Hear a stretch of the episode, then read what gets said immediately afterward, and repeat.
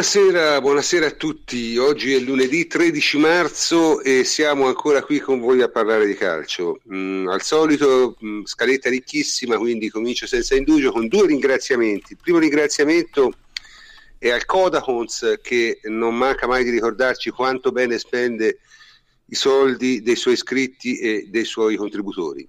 Il secondo ringraziamento invece è a Enrico Variale che stasera mi ha fatto risentire alcuni vecchissimi compagni che non sentivo da anni e che dopo che è stato definito sindacalista mi hanno chiamato piangendo mostrandomi le foto di Giuseppe Di Vittorio. Sono cose belle. Eh, a questo punto eh, posso cominciare a presentare i miei complici, che sono come al solito il plenipotenziario Antonio Corsa. Ciao Antonio. Ciao prof, buonasera a tutti. Enrico Ferrari, ciao Henry. Buonasera a tutti. Davide Terruzzi, ciao Davide. Buonasera prof, ciao a tutti. E Francesco Adrianopoli, ciao Francesco. Ciao prof, buonasera a tutti anche da me. E non so se avrete notato, ma stasera Francesco non si è collegato col tostapane, ma ha finalmente un, un, una linea, si spera, eh, funzionale. E, e, invece Henry ha sostituito il microfono che aveva trovato nel fustino del Dixon con uno un po' più professionale, quindi probabilmente anche lui sarà in condizioni migliori. L'altra volta abbiamo avuto dei grossi problemi eh, di di audio e ce ne scusiamo con gli ascoltatori, ma purtroppo essendo noi non professionisti a volte sono cose che succedono. Sulla partita, sulla partita potete leggere l'analisi eh, tattica della partita a, a cura di eh, Davide Terruzzi sul nostro sito lateralbus.it, ma eh, stasera comincerà a parlarcene invece Francesco Adrianopoli. Francesco, puoi cominciare. Sì, è stata una bellissima partita, eh, una di quelle che devo dire raramente si vedono nel campionato italiano eh, grazie ovviamente alla qualità e alla rabbia della Juve che aveva voglia di togliersi qualche sassolino eh, dalle scarpe, quindi ha deciso di impostare una partita eh, assolutamente di ritmo alto, pressing alto, eh, cercando insomma di, di, rischiare anche qualcosa, ma imporre la sua volontà. Eh, io credo che in questo piano siamo stati anche un po' aiutati da Montella, eh, che ha scelto una una formazione strana, diciamo una via di mezzo tra eh, un, un 11 che sembrava essere costruito per pressare e tenere i ritmi alti e, e, questo secondo me lo si vedeva anche dalla scelta dei tre centrocampisti centrali ma poi eh, un piano che non ha portato a compimento nel senso che il Milan in realtà a parte i primi minuti eh, ha scelto eh, essenzialmente quasi sempre di fare densità in, al centro del campo e di non fare un grandissimo pressing. Però eh, questa, diciamo, questa, questo restare a mezza via, quindi con una squadra costruita per, pressare e, e, ripartire veloce, ma poi che in realtà per lunghissimi tratti si difendeva in tutt'altro modo, eh, secondo me il Milan l'ha pagato, cioè, secondo me mi sembra evidente che il Milan l'abbia pagato perché la Juve ha creato una quantità di occasioni eh, abnorme anche per una partita della Juve eh, 22 tiri in porta in totale, 12 da dentro l'area di rigore, sono cifre veramente eh, impressionanti. Al prezzo di qualche ripartenza del Milan che il Milan poteva sfruttare meglio e le ha sempre sprecate tutte malamente, eh, ma diciamo questo ci sta, insomma, in una partita è impossibile creare così tanto e non concedere neanche potenziali azioni pericolose, perché poi in realtà di reali azioni pericolose il Milan ne ha creata una e punto, su quella segnata e basta. Quindi io direi una buona partita, una ottima partita, eh, che fortunatamente è finita anche bene. Credo che però sia stata un pochino episodica, diciamo così, cioè c'è stata questa questo eh, riunire insieme una Juve ehm, arrabbiata, vogliosa, grintosa e un Milan che ha scelto strana, questo strano ibrido eh, che ci ha regalato una partita estremamente spumeggiante, ma non credo che i, i prossimi big match della Juve saranno altrettanto eh, diciamo brillanti da questo punto di vista. Per quanto riguarda i singoli, giusto due parole, eh, secondo me non era la partita da Barzagli o quantomeno non in quella posizione, non contro un giocatore come Delefeu che è particolarmente scattante, veloce, particolarmente in forma, eh, mentre diciamo per il resto poi ne parleremo gli altri, però diciamo tra tutti a me Barzagli è quello che ha deluso un po' di più, mentre mi è piaciuto per esempio, dovendone dire solo uno, Dani Alves da, da regista avanzato?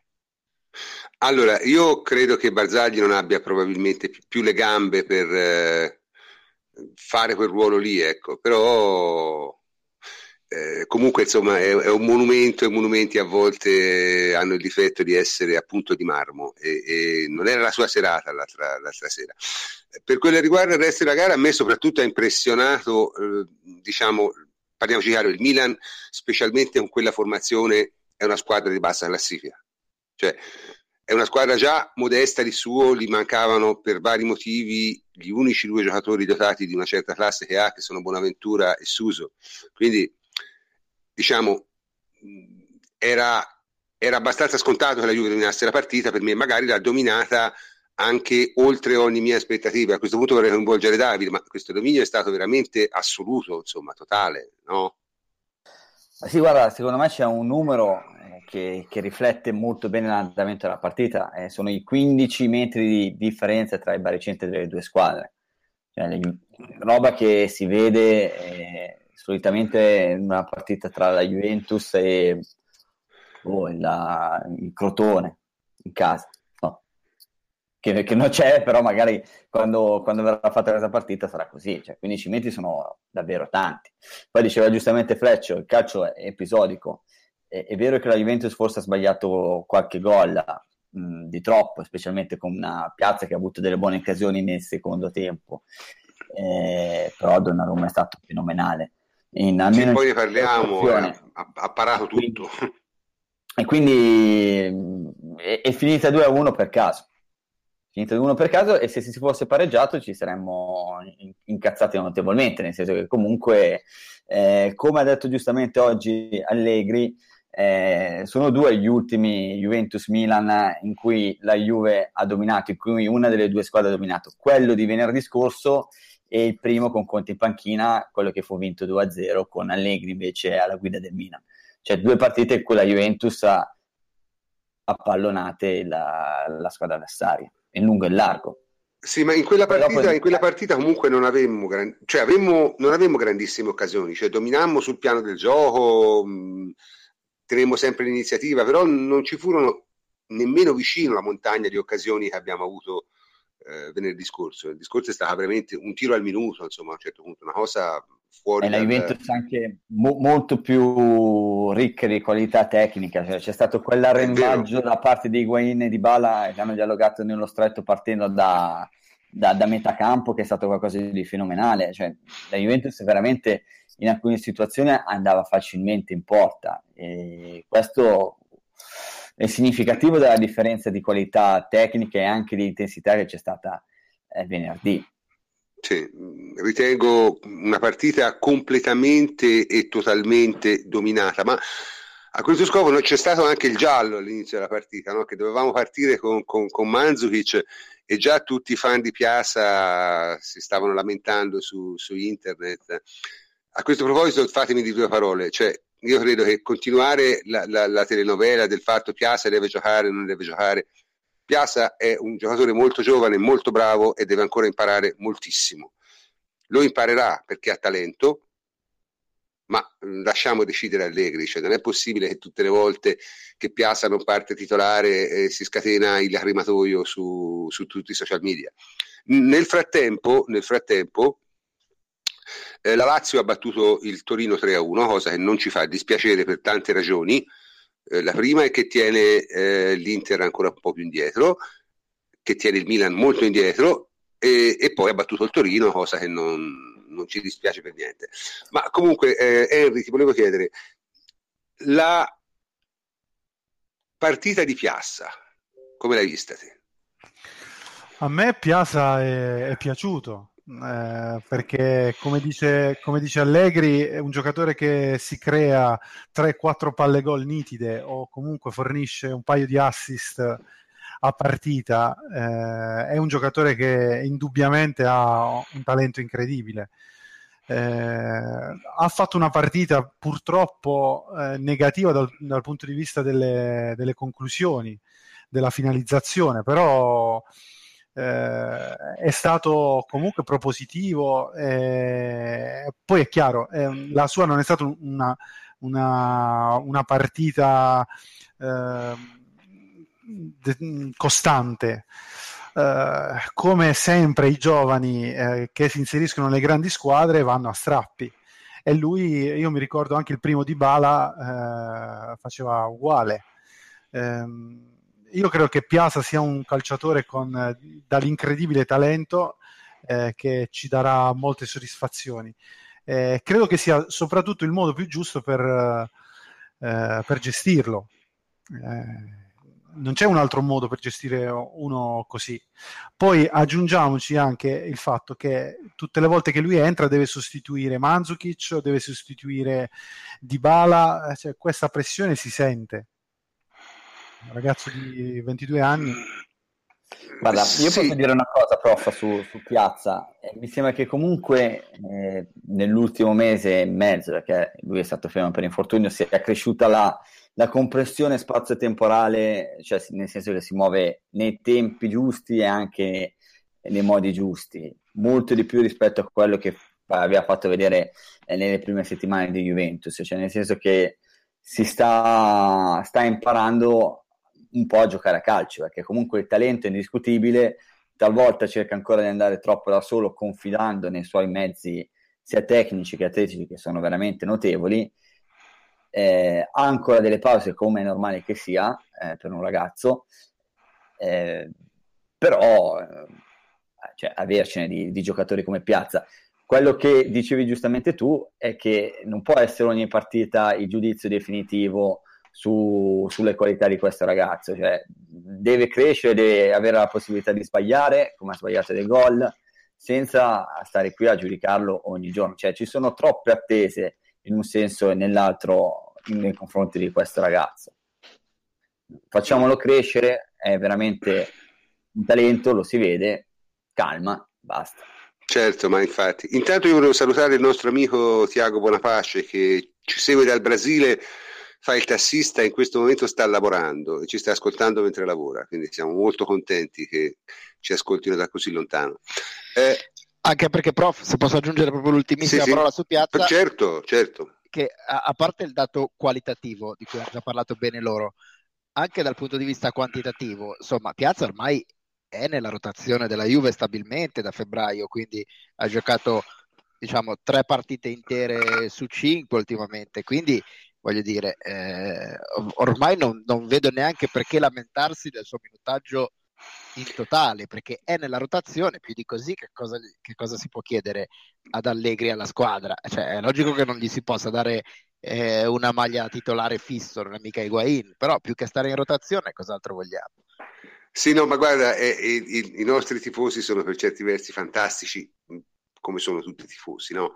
Eh, è difficile veramente far capire come si debba eh, integrare un giocatore, una squadra del livello della Juventus è molto estrema, è estremamente difficile giocare, cominciare a giocare così, per tante ragioni. Ci sono delle ragioni proprio di natura eh, tecnica, delle ragioni di natura psicologica e anche delle ragioni di natura comportamentale. Cioè il modo in cui si gioca la Juventus eh, è il modo delle grandi squadre. E le grandi squadre, ragazzi, abbiamo il Real Madrid che fa fare panchina a Morata, ma ce ne rendiamo conto o no? Ma c'è Morata anche una cosa, prof, secondo me, da aggiungere, scusa se, se mi intrometto, sì, sì. è che un inserimento in un gioco maggiormente schematico sarebbe più facile nell'immediato, perché comunque hai degli schemi, eh, dai e ridagli e alla fine li impari, no? Invece quando è un calcio basato su, più su dei principi di gioco, eh, li devi comprendere, li devi metabolizzare per poi dopo metterli in pratica. E nella pratica chiaramente devi passare attraverso tanti errori. Eh, direi anche che ah, mm, più banalmente lui eh, nella Juve sta incominciando ad imparare a pensare alla fase difensiva, cosa che fino a qualche mese fa lui non aveva mai fatto e si vede che le sue pause sono dovute a, al fatto che pensa troppo anche alla fase difensiva. Certe volte non, io l'ho visto non mm. buttarsi in area di rigore e non andare a chiudere l'azione per paura magari di tenere l'uomo quindi quando invece imparerà a giocare un po' più distinto quando attacca l'area di rigore, noi avremo un giocatore completo. Sì, ma è anche, è anche normale sia così, perché è chiaro che a questi li fanno una testa come un pallone li fanno una testa come un pallone sul fatto che siamo alla Juve, si difende in 11, si cosa, cioè che, eh, i difensori, i senatori dello spogliatoio lo dicono tutti i giorni, eh, sono le solite cose che noi sappiamo, però alla fine sono quelle che formano i giocatori. Comunque qui ci chiedono se la, se la prima stagione di Piazza si può paragonare a quella di Coman, no, per ora è decisamente meglio quella di Piazza, secondo me.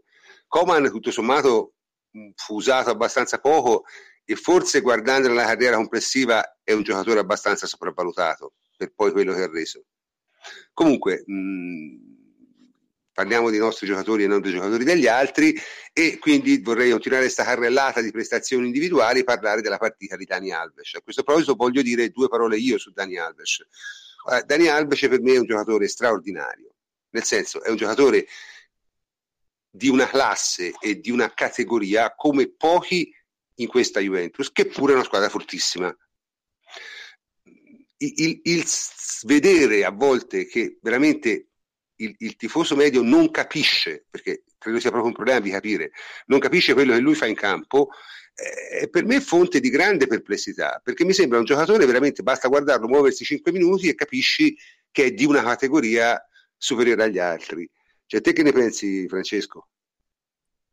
Io sono totalmente d'accordo e e, e, mi stupisco insieme a te quando non solo il tifoso medio o, o medio-basso, ma anche tifosi insomma, che, che se ne intendono. Eh, certo, certo. Per, per, cioè, me lo spiego solo col pregiudizio, perché è un giocatore, un difensore di qualità, non siamo abituati a vederlo, ma eh, sembra che di Dani Alves si, si, vogliano a tutti i costi seguire una, una narrativa che dice che, che, non sa difendere, che è lezioso e quant'altro, quando semplicemente appunto come hai detto benissimo tu è di una, di una categoria superiore e quindi come è giusto che sia eh, un giocatore di categoria superiore tenta giocate di livello superiore. Se facesse il compitino alla Licksteiner eh, sarebbe uno spreco di, di risorse e di qualità. Poi in questo ruolo da, da regista offensivo esterno diciamo a tempo pieno è, è, se possibile ancora più devastante perché e sarebbe ancora più devastante se alle sue spalle eh, si utilizzasse un terzino che salga costantemente ed efficacemente perché libera un sacco di spazio tra lui e le sue combinazioni con Dybala permette veramente di creare gioco eh, dal nulla con la ciliegina sulla torta dell'assist per Benatia che è una, una giocata sopraffina. Quella è una giocata fantastica, pallonetto al volo di sinistro dopo uno scambio di destro, in 6 metri, cioè il pallonetto corto credo sia il gesto più difficile in assoluto che tu possa fare tecnicamente, perché e veramente poi, non... E poi istintiva, naturale, non è uno schema provato perché il c- sì, difensore sì, sì. centrale che si lancia in quello spazio lì è ovviamente un'intuizione sia di Benatia che di Dani Alves, però quando hai giocatori di qualità si inventano anche queste, queste giocate dal nulla e, sono straordinariamente belle da vedere. Quindi te diciamo, ne invochi un uso eh, più alla laterale offensivo più che al laterale difensivo? Mi sembra di capire. Ma secondo me può fare entrambe le cose perché quando fa il laterale difensivo ti permette di costruire da dietro, quindi hai, grandi, hai vantaggi e svantaggi in entrambe le situazioni. Certo che ci sono certe partite in cui eh, piuttosto che la, l'esuberanza di quadrato hai bisogno di un po' più di ragionamento, ecco lui è quello che ti può dare quel ragionamento in quella posizione di campo. Certo, però io pensavo appunto un impiego contemporaneo di lui e quadrato potrebbe diventare devastante su quella fascia, eh? perché insomma, eh beh, alla, alla, fine, alla, fine, te su questi te le giochi, insomma, eh, l'idea l'idea di poter mettere in campo appunto Alves, Sandro, Quadrado, Manzukic, Higuain, eh, Dybala, cioè eh, tutti insieme era una cosa che francamente solo qualche mese fa pareva difficile da concepire. In questo senso devo dire che, che insomma Allegri è riuscito a sorprendere anche me che pure lo studio accuratamente da tre anni, perché non avrei mai pensato se andasse questo di, verso questo genere di sviluppo di gioco. Eh, Ma, prof, diciamo... posso, dire, sì, sì, posso dire una cosa su Alves? Eh, certo, allora, secondo me... Intervenite eh, liberamente. Eh, cioè, ah, secondo me... Eh, secondo me un, un, altro valore aggiunto di Alves è il fatto che lui in questa posizione, nella posizione che, eh, del, del, Milan, ha giocato due ruoli praticamente, perché lui ha fatto la mezzala destra praticamente. Quando lui viene dentro il campo eh, sa costruire, sa palleggiare, infatti l'assist lo fa da centrocampista da centrocampista puro che va a chiudere un triangolo e mette la palla di prima.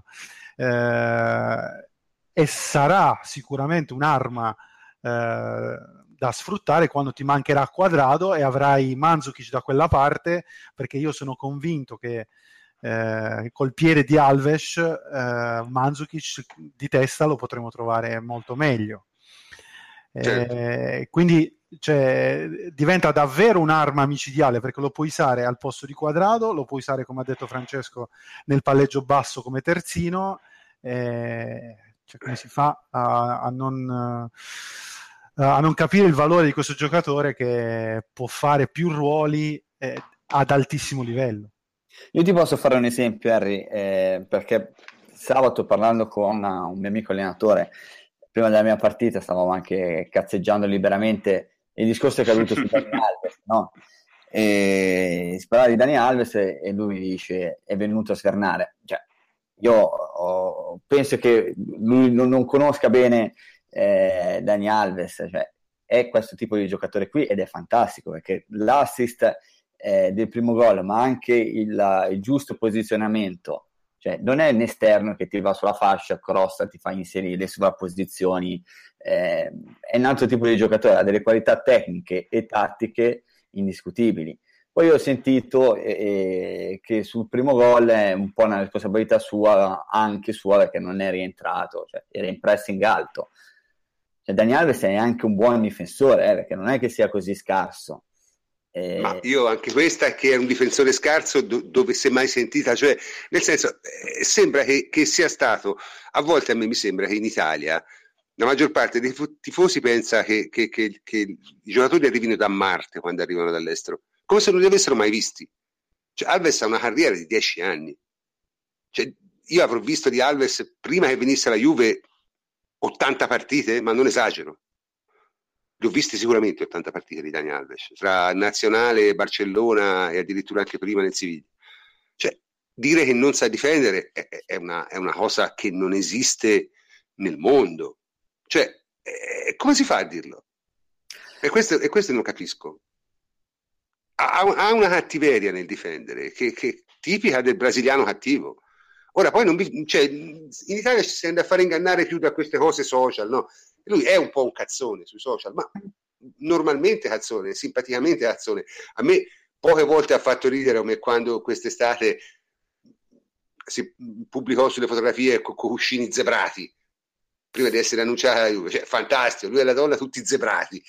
Cioè, quella è, è la classica puttanata da, da, social, che però è divertente, insomma, non, non, è né volgare né offensiva né stupida, è, è una, una, cosa un po' da, da, allegro cazzone perché lui è un allegro cazzone, ma sul campo ragazzi non lo discutiamo perché è, è follia discutere Dani Alves.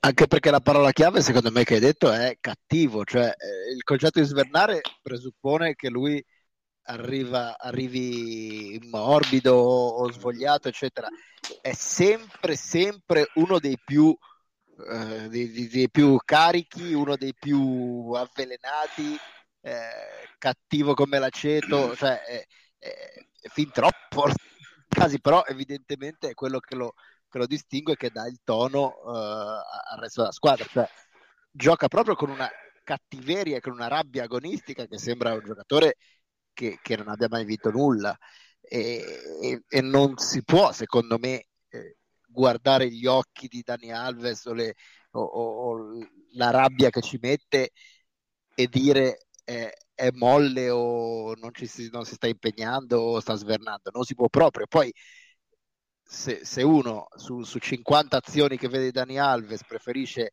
concentrarsi sulle 10 in cui magari fisicamente eh, non è, non è, in grado di tenere botta e, e, perde qualche passo, oppure le 5 in cui cercando giocate sempre difficili prende palla, allora lì eh, vuol dire andare a cercare pelo nell'uovo. Però come impegno e come grinta sicuramente non gli si può dire niente perché non solo è a livello degli altri, ma si distingue rispetto agli altri. Certo. Bene, chiudendo diciamo, la parentesi su Alves, volevo un attimo parlare due, due, minuti di un altro giocatore che io ritengo di categoria superiore, ma purtroppo funestato da, da infortuni forse diciamo quasi inguaribili, che è Benassia. Benassia mi ha impressionato col Milan perché ha giocato, non solo ha giocato benissimo, ma quell'inserimento è veramente una cosa degna degna di un giocatore di, di, di, di, altissimo livello, cioè veramente il concepire quell'inserimento lì è, è una cosa notevole. Purtroppo però sembra che eh, si sia infortunato di nuovo, cioè voi avete notizie a questo proposito? No, prof, Ragazzi, non so se tre no. convocati, no, è Tre convocati, prof, tre convocati. Buffon, è tre convocati, quindi era, solo una, una, cosa... No, perché l'unica cosa che secondo me lo può fermare uno come eh, Benassia sono i fortuni, perché onestamente a me pare già ora superiore a Chiellini e Barzagli, per motivi diversi. Allora, ci sono dei momenti di alcune partite in cui tu puoi avere bisogno della, della grinta e della capacità uno contro uno eh, di Chiellini Certo. Però chiaramente quando tu sei chiamato a fare la partita eh, per la pulizia del palleggio e, e altre cose, capacità tecniche, ben, Benassia si fa preferire, secondo me. Poi è un giocatore che non ha grandissimi passaggi a vuoto, ne ha avuto uno col Milan perché subito dopo ha chiesto il cambio, cioè quando ha fatto il retropassaggio sì, sì, sì, sì. con Buffon. Comunque per la cronaca aveva crampi con il Milan, quindi eh. quello era il problema risolto, cioè dovrebbe, ah, essere crampi, dispo- eh. sì, sì, dovrebbe essere a disposizione già col Porto. Poi è un giocatore molto aggressivo sull'uomo, come si è visto in occasione del gol, è molto bravo nel leggere le situazioni, gran colpitore di testa, quindi chiaramente è un giocatore che la Juventus ha, ha fatto bene a prendere molto, cioè quasi sicuramente va a confermare, perché comunque ci sono anche degli accordi con il Bayern che è una società seria e amica della Juventus, quindi hai un, un ottimo giocatore per gli anni prossimi, soprattutto perché Chiellini e Barzagli ogni anno che passa ne hanno uno in più. Sì, e, e soprattutto onestamente io essendo un grande estimatore di Chiellini e un grandissimo estimatore di Barzagli, mi sembra che quest'anno abbiano dato entrambe in modi diversi segnali di eh, fine corsa, mm, perché Chiellini ha avuto dei passaggi a vuoto che francamente non, non mi sono piaciuti. Barzagli sembra per la prima volta non essere più al top a livello fisico. Io contro il Milan l'ho visto veramente male, ok, giocava contro Delofeu, però insomma non aveva le gambe. E, e questa è una cosa che, che, un giocatore come lui è chiaro che, che, che se non ce l'ha è un, è un, problema grosso, grosso, grosso. Comunque, eh, c'è da dire che però terzino, insomma, sì, lo so, però sai, sai, un giocatore della sua esperienza, io l'ho visto, ha rigiocato terzino, io l'ho visto tenere gente molto migliori di Delofeu da terzino, perché Delofeu è una pippetta, cioè non... è un giocatorino. È, molto veloce però, questo è stato il problema. Comunque. Beh, poi ma normalmente... Sì? Anche perché c'è il solito problema che i giocatori, eh, come sempre, eh, crollano di colpo, no? non è graduale. Quindi se anche un mese fa Barzagli poteva essere in gran forma e tenere un velocista, se adesso non ce la fa più, eh, può darsi che sia, sia arrivato veramente al, alla riserva. Io mi auguro di no, che sia solo anche io, partita, anche io. Però Perché, che, figuriamoci, poi, eh, una stima... con giocatori di quell'età e di quel chilometraggio, eh, ogni brutta partita fisicamente può essere eh, eh, che, che, ormai il, il, livello della benzina nel, nel serbatoio mm. è quello. A questo proposito, prima di passare al prossimo argomento, vorrei citare un ricordo di quando ero più giovane. Io ho visto live la fine di Ancelotti, giocatore, in una famosa Juventus Milan in cui Rui Barros li passò da tutte le parti e alla fine aveva una faccia di uno morto da due giorni. E quella fu l'ultima partita di Gio Ancelotti a alto livello nella sua carriera, smise due mesi dopo. Sinceramente, visto... troppa. Scusa. Sì? Non mi pare che mettere Barzagli terzino oh, possa aiutarlo nelle, in questo periodo e anche nei prossimi anni. Cioè, Sono perfettamente convinto di questo. È, è un giocatore, cioè, un po' come era successo a Maldini, no? Eh, Maldini era il terzino. Eh, ci sono dei momenti della carriera in cui tu devi giocare nel tuo ruolo naturale, difensore centrale, che hai, devi spingere di meno, devi prenderti un attaccante, hai una marcatura bomba nella quale lui è molto bravo. Eh, invece, quando sei puntato in velocità, se il fisico non ti risponde più, rapidità, agilità e velocità, vai in difficoltà. Insomma, eh, cioè, se uno va a vedere l'anno scorso quando abbiamo giocato la semifinale di Coppa Italia di ritorno Inter-Juventus, l'idea di, aver, di mettere Rugani contro Perisic fu deleteria, perché Rugani dopo quella partita, eh, potevamo dire? Eh, la giocò male. Semplicemente era così come adesso Barzagli certo. fino a un anno fa poteva farlo, fino a qualche mese fa, adesso metterlo al terzino destro non aiuta. Ok, eh, vogliamo chiudere questa è la panoramica diciamo sul calcio giocato di Juventus Milan Ah, ecco, una, una, domanda ai nostri ascoltatori. C'era Remir che chiedeva se avere due centrali destri non sbilancia il gioco. No, di solito il problema è quando hai due centrali mancini. Quello, quello può diventare un problema perché il mancino tende veramente a girarsi da una parte sola. Il destro di solito ha due lati, di solito. Ci sono pochissimi giocatori mancini che hanno due lati, uno per esempio è Alessandro, che tira indifferentemente di destra e di sinistro, pur essendo mancino ma in generale il problema non è avere due destri, il problema è avere due mancini come centrali. Eh, l'ultimo giocatore di cui dobbiamo per forza parlare è Donnarumma, perché Donnarumma ha fatto una partita irreale. Ma io dico, a, parte tutto, a me ha impressionato la palla che ha preso a Higuain due secondi prima del rigore.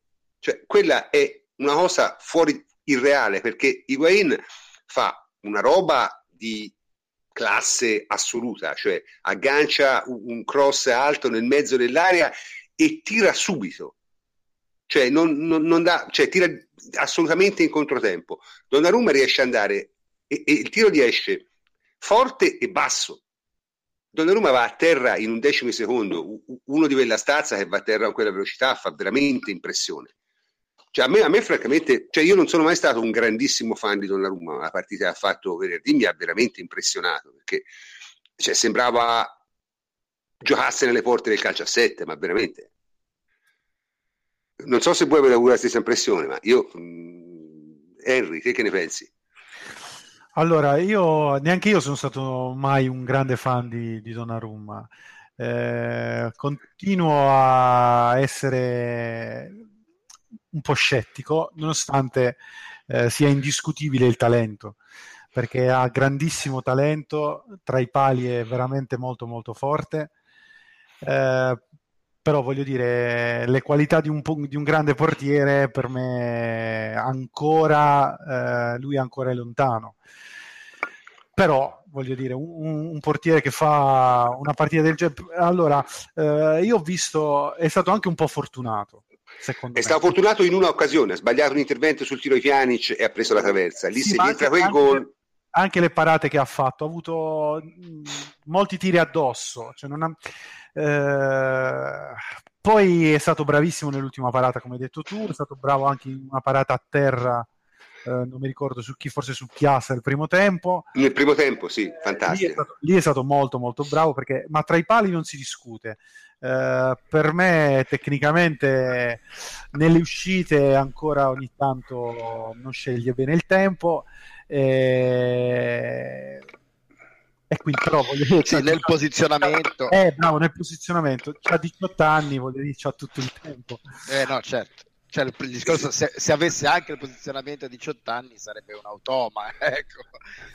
Cioè... Sì, ma poi soprattutto ora come ora è in grado di molto di supplire al, al, al, al posizionamento mh, con la fisicità, perché eh, insomma è, è, fortemente esplosivo, quindi se anche non è piazzato benissimo comunque ci arriva, questo è il discorso. Eh, anche perché non dobbiamo dimenticarci che non è giovane, è, è giovane di, è un bambino. È giovane di, un, di, una, di, di, una, categoria più giovane, dei gio- cioè all'età dei portieri della primavera. 18 anni, sì, fatto 18 anni adesso. E quindi diciamo è già molto molto avanti e, ovviamente ha dei difetti e non, non, potrebbe non averli a 18 anni. Alla stessa età dei ragazzi che allenavo due anni fa, quindi vabbè. Eh, eh, vabbè eh... No, ma è un fenomeno, cioè, dai, obiettivamente ha tutto per essere un fenomeno nei prossimi anni. E contro di noi è stato impressionante perché comunque sembrava di andare a tirare contro un muro di gomma che ti, cioè, ti respingeva tutto e anche questo poi va a spiegare un pochettino il senso di, di rabbia e di frustrazione che, prov- che, hanno provato in campo i giocatori della Juventus quando si sono hanno perso un po' le misure, sono andati tutti all'attacco lasciando dei buchi e magari alcune volte hanno giocato con uh, eccessiva frenesia. Ma e anche il rigore, anche il rigore ancora un po' lo prende. Sì, certo, sì. ci manca. Perché è tirato... Mettere... Gliel'ha dovuto tirare benissimo, se no gli prendeva sì, anche sì. quello. Anche se c'è da dire una cosa, che secondo me contro Donnarumma basta tirare centrale al momento, perché comunque lui si butta sempre sul lato e si butta molto bene. Quindi lo devi tirare alla perfezione finché lui non te lo prende. Se lo tiri centrale tante volte non te lo prende perché si butta sul lato. Sì, oddio, insomma, vabbè, sono sempre cose difficili. In generale un rigorista tira come sa tirare, cioè nel senso, Di Bala tira no, a quel modo. Due palle di Bala, eh, cioè perché comunque mm-hmm. dopo che te l'ha fatto a Doha, ti aveva parato il rigore decisivo, ti aveva fatto una gran parata, eh, andare a tirare all'ultimo secondo il rigore decisivo. No, vabbè, ma sono son, son giocatori che hanno quelle, quelle, caratteristiche. Qui mi dicono tutti che forse Mere, Alex Mere è meglio di, di Omeretta, non so come si dica, eh, è meglio di Donnarumma, molti lo dicono sulla chat. Allora, prof, Io... po- posso dire la mia su questo? Eh, sì. Meret è più pulito, eh, Donnarumma è più istintivo, è più uh, potente, più esuberante tra i pali. Meret più, assomiglia secondo me di più a Buffon come portiere, eh, più quadrato e ha già un gran senso della posizione eh, certo non è esplosivo come Donnarumma, non ha il fisico di Donnarumma, eh, però voglio dire è un portiere in prospettiva anche lui. Eh, meglio non lo so, meglio no, perché eh, adesso meglio no, perché Donnarumma è sicuramente un, un grandissimo portiere, eh, però mh, deve per diventare uno del livello diciamo di Buffon eh, deve correggere i difetti che ha. Abbiamo detto che ha tutto il tempo, però... Sì, ma il problema, il, problema, il problema, è che la Juve, lui ha tutto il tempo, la Juve ha un anno, tra un anno deve decidere, perché Donnarumma al Milan non rimane. Sì, prof, ma io che, che Donnarumma venga alla Juve non ci credo. Eh, per me in Italia, non... fossimo all'estero probabilmente... Ma io non, non credo che Milan si possa permettere di fare tante scelte. Non credevamo neanche a Higuain, il mondo Appunto, è cambiato. Ecco. Il mondo è cambiato. Alla fine, se, se, cioè, se Donnarumma vuole andare via dal Milan e vuole rimanere in Italia, c'è una sola squadra a cui può andare e siccome ha 18 anni è estremamente probabile che voglia rimanere ancora in Italia. Capisci? In Italia c'è una sola squadra in cui può andare. Quindi alla fine la logica, questo lo sa lui, lo sa il Milan e lo sa Raiola.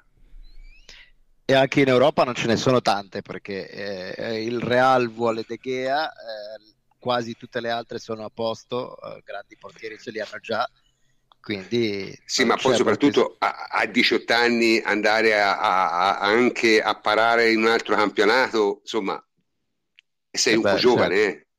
sei un certo. po' giovanino.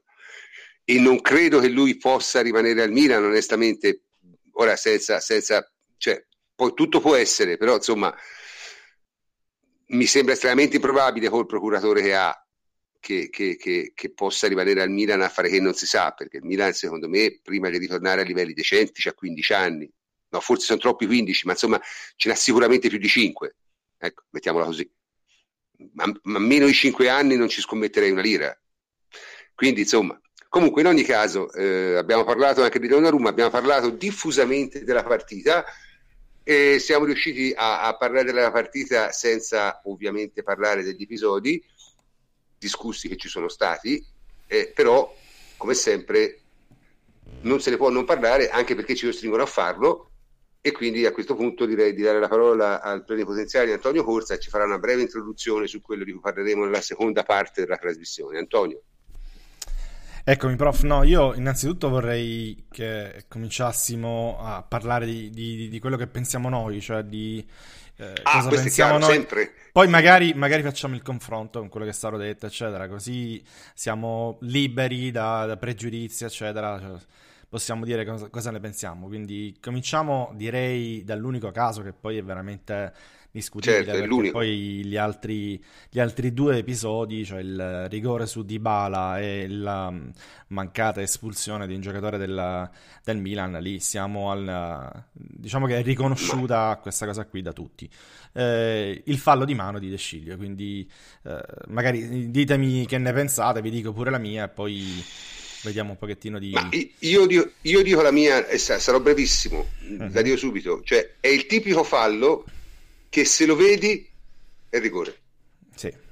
Poi capita milioni di volte che un fallo del genere, per motivi in, di, più disparati, sfugge all'attenzione del, degli arbitri e in generale di chi dovrebbe guardare. Può succedere, è successo milioni di volte, succederà altre milioni di volte ma è il tipo di fallo che se te lo vedi è rigore per forza, perché il braccio è staccatissimo, non è una sassata, è un cross morbido. E poi l'aggravante è che cioè, te non puoi entrare in difesa a quel modo a quel modo co- con le braccia larghe. La cosa buffa è che dietro ce n'era un altro cioè era un muro a due come nel volley no? era un muro a due. Cioè, è assurdo. Tra l'altro, fatemi dire una cosa, io sono d'accordo ai termini di regolamento, quello che ha fatto Bacca non è il rigore, però ragazzi, entrare a quel modo è veramente una roba folle. Eh? Quando Bacca ha fatto quella mezza svirgolata, l'ha presa di, di, di ginocchio, poi di braccio e poi per un pelo non fa autogol. Cioè, anche quello, il regolamento dice non punibile, però insomma mi sembrano gesti come minimo imprudenti. Ecco, tutto qua e uno, Maurizio Bonfanti dice è rigore solo perché a parti invertite sarebbe stato rigore, effettivamente. è questo. Però io credo sia un rigore che se te lo danno contro non ti puoi incazzare. Molto semplicemente. Perché il tocco di braccio è netto, il braccio è staccato. Poi po- qualche volta te la cavi, ma la maggior parte delle volte, secondo me, no. Vai. Ma io personalmente eh, credo che il problema di quel rigore sia non il rigore, ma la collocazione temporale. Cioè, se fosse, ah, stato, sì, certo. se fosse stato al decimo di un, un Chievo Crotone, eh, sarebbe stato rigore e non se lo sarebbe filato nessuno. È logico che al 94esimo più uno di una partita così tesa tra due squadre di questo livello, che che ha avuto quel ritmo, quelle occasioni, quell'altalena di emozioni, eccetera, eccetera, poi un rigore, cioè un'azione così, eh, lì è sfiga per il povero Massa, nel senso che da lì qualunque cosa avesse fischiato ci sarebbe stato uno psicodramma in un senso o nell'altro. Quindi purtroppo non, non... per una volta devo dire al netto dei variale e, e di quelli che esagerano sempre, qui non si poteva evitare la polemica. Io in questo senso scuso tra virgolette anche la reazione di Donnarumma eh, scuso anche eventualmente se quello che è successo dopo perché obiettivamente ci può stare che una situazione del genere un momento del genere faccia un po' perdere eh, le briglie a tutti ma sarebbe successo lo stesso se non l'avesse fischiato avremmo perso le briglie noi, sarebbe successo lo stesso a parti invertite. Cioè, non, Ma non lo so, io, io, io, è vero, è vero Francesco, tutto quello che dici è vero. Ma io l'ho chiamata questa cosa qui, eh? l'ho pure scritta direttamente in un tweet, cioè io avrei fatto lo stesso casino a parti invertite. Poi non vuol dire che Ma non io, ci fosse Io rigore, personalmente eh? no, perché secondo me quello è un rigore abbastanza netto. Cioè, secondo gli standard con cui vengono dati rigori in tutto il mondo, quello è un rigore netto, perché il braccio è staccatissimo, la posizione non è congrua pre- e ferma un cross che va verso il centro dell'area. Cioè, e la casistica è piena, poi si può discutere, dice ma era troppo vicino. Il tocco non è involontario, ragazzi. Non può considerare un tocco involontario un tocco fatto, il tocco di Bacca è involontario, ma il suo tocco non è involontario. Se ti entri le braccia larghe a quel modo, devi anche, ah, devi anche aspettare che se il pallone ti va sul braccio è rigore, eh, perché se no è, è, è la fine. Sì, beh, prof, cioè, no... il, il, problema qui è sempre nelle interpretazioni che vengono date poi ai, a, quelle situazioni anomale, non a fattispecie simili. Eh, io ho visto un video, non so chi l'ha fatto perché altrimenti lo citerei, ma non me lo ricordo veramente, eh, in cui c'erano era una moviola continua con una decina più o meno di casi simili accaduti quest'anno, l'anno scorso. Eh, se tu ascolti le interpretazioni che vengono date dai moviolisti, c'era Cesari e non, non so chi altro, ehm, praticamente per delle fattispecie identiche davano delle interpretazioni opposte.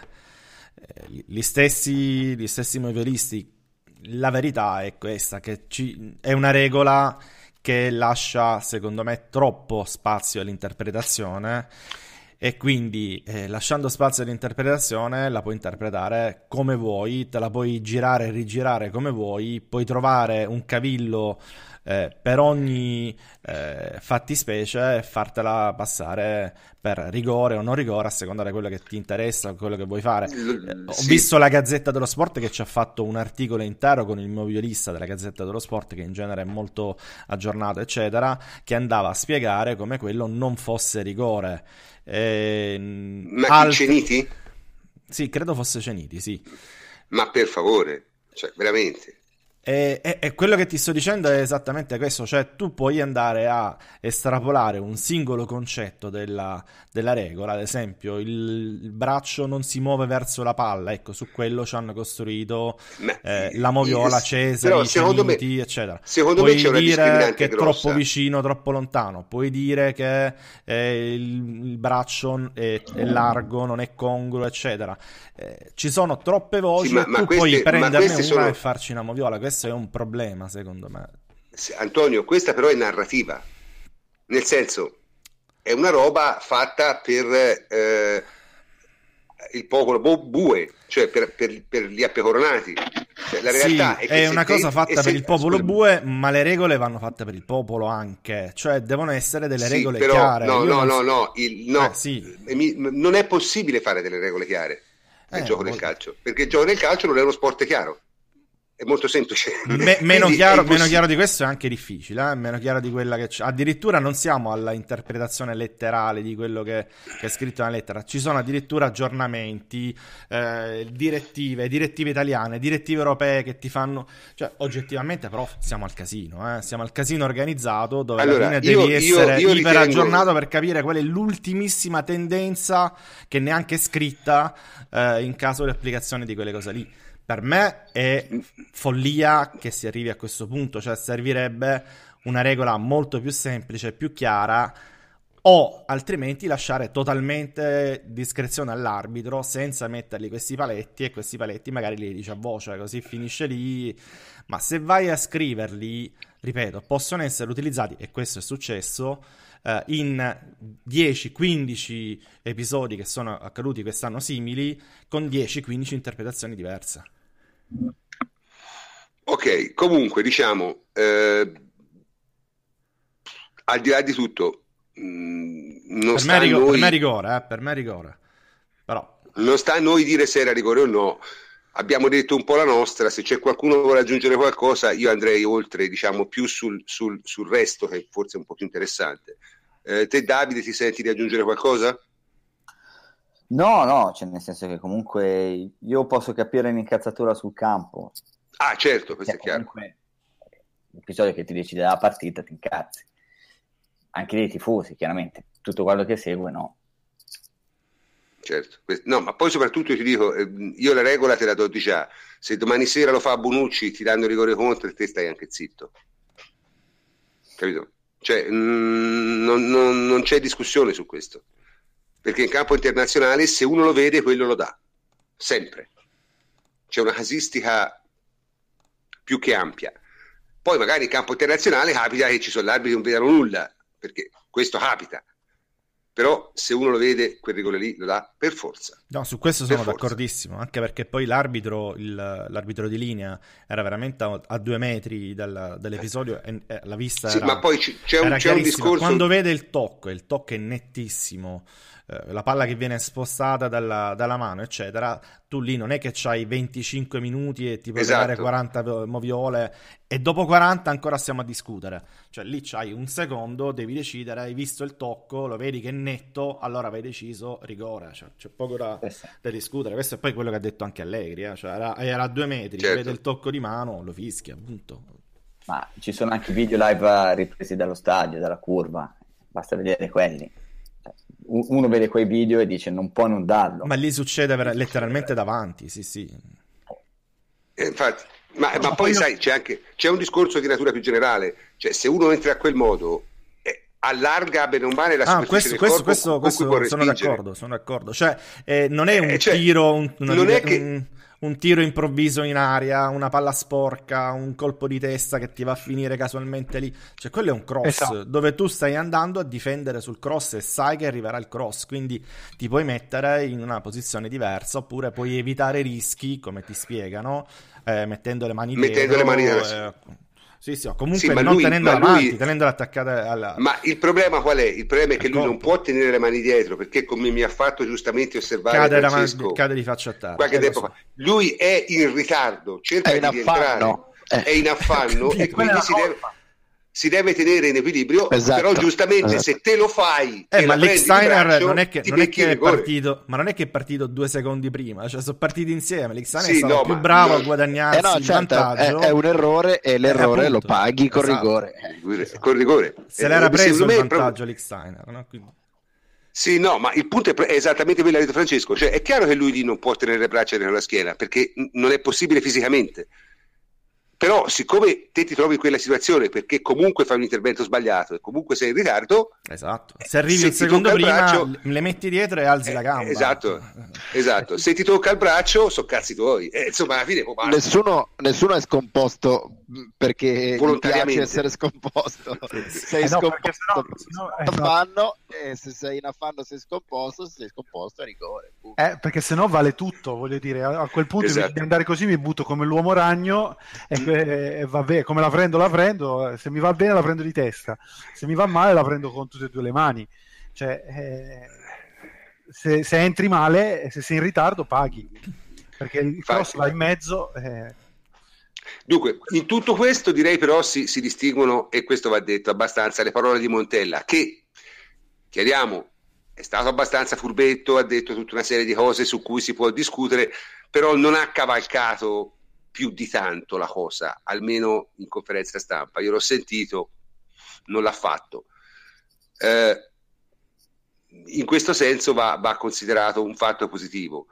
Mm, fatto negativo, invece, eh, secondo per me... me è un fatto positivo anche se l'avesse fatta paraculaggine, non fa niente, è meglio essere no, no, no, no paraculo, certo, ma eh, non, non dire, non aizzare le, le folle che che invece cioè, dire certo, quello che benissimo. si pensa, però. No, io, io alludevo a altre cose, non a quello. Io le devo altre cose che lui ha detto, in cui ha detto alcune cose che non stavano né in cielo né in terra, ma comunque sempre, diciamo, nella. Sì, sì, eh, sulla partita, sì, sì. Nel reame delle opinioni, e sai, le opinioni sono, come diceva Chris Eastwood, sono come le palle, ognuno ne ha almeno un paio, quindi bisogna in qualche modo rispettarle. Eh, la cosa invece che francamente è sembrata abbastanza fuori dalle regole è questa storia dei danni allo spogliatoio. Ora, eh, Antonio, te che sei molto bravo a fare delle sintesi giornalistiche, che è successo? Ma che è successo? Guarda, eh, partiamo dal, dal, presupposto che la Juventus ufficialmente non ha accusato nessuno, cioè non ha eh, fatto comunicati, no. non ha pubblicato foto, diciamo che se l'è tenuta. Eh, se l'è tenuta, però comunque la notizia eh, probabilmente era troppo forte, in qualche modo, come, come, sempre succede, è uscita fuori. È uscita fuori prima sull'Ansa, poi è uscita fuori pure, se non sbaglio, sulla stampa, perché il primo a parlarne è stato Ormezzano, poi un pochettino più nei dettagli, quindi un giornalista non juventino. Poi è finita sulla, sul Corriere dello Sport, eh, sempre con una giornalista, eh, diciamo no, così, vabbè, con, vicina a eh, Gagliani. Dice, ecco. organica, organica. Org- al, organica, al... il Milan. Comunque, diciamo eh, che era più... Eh. Addirittura, guarda, faceva i virgolettati, questo l'ha confermato lei stessa, eh, di quella che era l'interpretazione del Milan. Allora, io, io a questo proposito dire... Tra eh, cui l'intimidazione, eccetera, del, dello spogliatoio. Allora, io, io dico solo questo però, e questo lo devo dire, perché, vuol dire, Arianna Barbieri, anzi Bar- Barbieri, sì. Allora, non sei l'addetto stampa del Milan. Quindi, se te riporti le voci del Milan, riportale come voci del Milan, non come se tu le scrivessi te e fosse la tua opinione. Perché poi se la gente te le contesta fai una figuraccia. Fatti furba. Avanti. È il suo mestiere, prof, è il suo mestiere. Le deve, cioè, prendere lei, figure... le deve prendere lei, sì, sì, sì. Fare figure di merda è il suo mestiere, bel lavoro. Eh beh, tutti, tutti i lavori retribuiti. Ma dicevo, eh, no, quello che è successo sì, è, è, questo. Poi, eh, diciamo che la, la polemica si è spostata a un certo punto eh, nel senso che questa era l'accusa e da parte della Juventus c'è stato il silenzio invece, cioè appunto come detto non c'è stata la scelta di pubblicare, poi magari ne parliamo, mi dite che, che ne pensate, non c'è eh, stata esatto, la scelta di pubblicare nulla. E, ehm, e quindi diciamo a livello social io ho letto molti, moltissimi commenti di interisti, milanisti, tutti insieme, napoletani, svegliati tutti, che chiedevano le prove, tra virgolette, di quanto, di quanto accaduto. Oh, parentesi, oggi c'era pure un articolo bello lungo sulla Gazzetta dello Sport che riportava i dettagli, cioè, diciamo che è uscito un po' su tutti i giornali eh, entro uno o due giorni ormai con i dettagli, eh, le prove le, chiede, le, le, le scritte. Cioè. Eh, è esattamente questo il problema, cioè le prove al massimo dovrebbero chiedere a chi ha pubblicato la notizia. Ma poi un'altra cosa, no? qui eh, perché ho sentito anche dei paragoni con il caso Buffon, no? ricordate i virgolettati di Buffon, eccetera. Eh, ma qui eh, ci troviamo dinanzi ad una società, il Milan, che viene, tra virgolette, accusata dalla stampa, addirittura quella amica, ma viene accusata dalla stampa di aver compiuto ecco, un, um, un, gesto poco simpatico, eccetera, nei confronti della, dello spogliatoio della, della Juventus e non ha smentito. Io credo che sia questo poi eh, a invalidare eh, qualsiasi la, la, altro discorso successivo, cioè la Juventus, la smentì, lì, cioè. sì, la Juventus smentì le parole di Buffon, poi uno può credere o meno la smentita, no, però la smentì. A quel punto la, la palla passa poi eh, di nuovo alla Gazzetta dello Sport, cioè dici tira fuori le prove che c'hai di, di Buffon, quello di rispondere allora eh, querelami così mi mandi in tribunale le tiro fuori, quella è una dialettica diciamo successiva, sì. nella quale poi tra l'altro uno si perde pure, perde anche l'interesse, ma qui non c'è neanche la smentita. E quindi, e quindi, dobbiamo prenderlo per buono. Quello che è successo pare proprio sia stato uno mm, delle scritte che sono state scritte sui muri, sono state pare strappate dalle coreografie con degli scudetti e delle Champions League che stavano appese lì nello spogliatoio e c'è il Milan che, virgolettato, e questo è riportato ovunque, parla di spogliatoio che eh, intimidiva eh, o fatto apposta per intimidire gli avversari. Ecco, questa secondo me è la parte più ridicola di tutte perché poi quello che è successo mm. sono cose che eh, probabilmente sono successe tante altre volte. Sì, lo, lo, sai, sappiamo, lo, sai, qual è stata, non... lo sai qual è stata la miglior battuta? Ma sta cosa del, del, dello spogliatoio che intimidisce il Milan. No, poi, ma la, eh, la migliore battuta su questo, la migliore battuta che ho sentito ieri è stata questa: e dice, i giocatori del Crotone, dopo eh. la partita di Napoli, arrabbiatissimi, hanno ridipinto gli spogliatoi. Perché eh, gli spogliatoi ospiti del Napoli, notoriamente, diciamo, sono a livello degli spogliatoi WISP di quando io ero ragazzo, no? quelli con le tavole in terra. Quindi eh, arrabbiatissimi gli hanno ridipinto gli spogliatoi.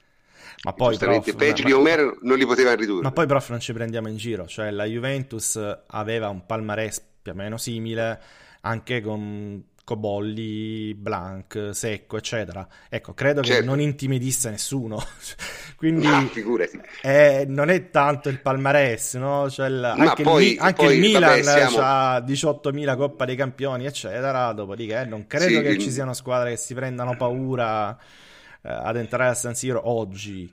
Eh, quindi sono discorsi che lasciano il tempo che trovano. Francamente, Senti, io Antonio, questo però, ho trovato... Però ho trovato divertente il fatto della una, una, cosa, una cosa però, e devi rispondere, te la dico proprio come se tu fossi un ospite, eh, ma qui chiedono notizie della tua querella con Fabiana della Valle, ma ci sono degli sviluppi o... No, no, no, no, no, no, no, assolutamente. No, anche perché poi no, sarebbe scorretto parlarne in radio, quella è una cosa che è venuta su Twitter e muore su Twitter, ma francamente credo, spero che si sia chiarito, eh, sai, alla Gazzetta poi c'hanno sto sto problema con i virgolettati che ce l'avessero solo loro, magari sarebbe già risolto sì, tre quarti delle, del problema mondiale dei, dei, virgolettati, però vabbè. No, no, andiamo avanti. C'hanno delle forme allergiche, però, però la cosa che io vorrei sapere prima di cambiare argomento, perché ritornare al calcio giocato, è, ma secondo voi, e chiedo a Henry, eh, eh, ma la Juventus ha fatto bene a comportarsi così, a non far vedere le foto, a non dare pubblicità alla cosa? non lo so se chiede alla persona giusta.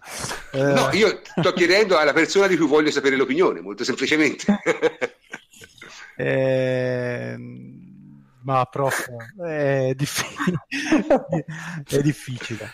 Eh, per me è difficile. Eh, non si può, cioè, secondo me ha fatto male la Juve. Eh, io avrei pubblicato le foto, poi... Mm io avrei assolutamente pubblicato le foto eh, perché questi sono pezzenti. Cioè, non si può fare una figura di questo genere. Eh, non, non, ho molto altro da aggiungere, prof. È, è, una, è una, cosa che davvero mi, mi lascia senza, senza, parole. Sì, è roba un po' da, da Lega Pro neanche. Sì, esatto, esatto, ma neanche Lega Pro, neanche Lega Pro. In Lega Pro non succede, succede in Serie D cioè, o magari sì, sì. può succedere anche le, in Lega Pro, ma spaccare gli spogliatoi, scrivere, sui, cioè, mh, mm, la trovo una cosa davvero... Tra l'altro, tra l'altro mh, mm, mm, ci, ci, sono delle voci che girano su questa, che a fare veramente il danno non siano stati tanto i giocatori quanto tifosi VIP che erano al seguito non potevano nemmeno entrare negli spogliatoi. Questa è l'ultima voce che si sta rincorrendo. Ancora e peggio. Ti e ti dirò che mi sembra molto credibile, molto credibile, perché i giocatori di calcio alla fine sono assai meno bestie di quanto eh, si creda. E soprattutto credo che bene o male non siano in grado di, cioè possono tirare qualche calcio a una sedia o un armadietto, ma scrivere mh, ladri su, su, un muro, francamente, ne, non poi, ci rivedo. Io mi chiedo, ma non ci rivedo. È roba da tifosi, i calciatori non sono tifosi. Ma come hanno scritto sul muro? Cioè, col sangue? Cioè, come hanno cioè, non lo so. hanno i pennarelli? Come... Ma chi l'ha detto? Magari si sono portati l'unifosca da casa, ma che ne sai? Cioè... Sapevano della... No, ma c'era qualcuno, lo so, si usano, capito? Cioè, il massaggiatore, c'ha la borsa piena di roba, c'è anche il pennarello sicuramente. Non, non è quello il punto. Montella. Eh? Non è quello il punto, insomma. Comunque ci sono, ci sono voci di tutti i tipi, sì?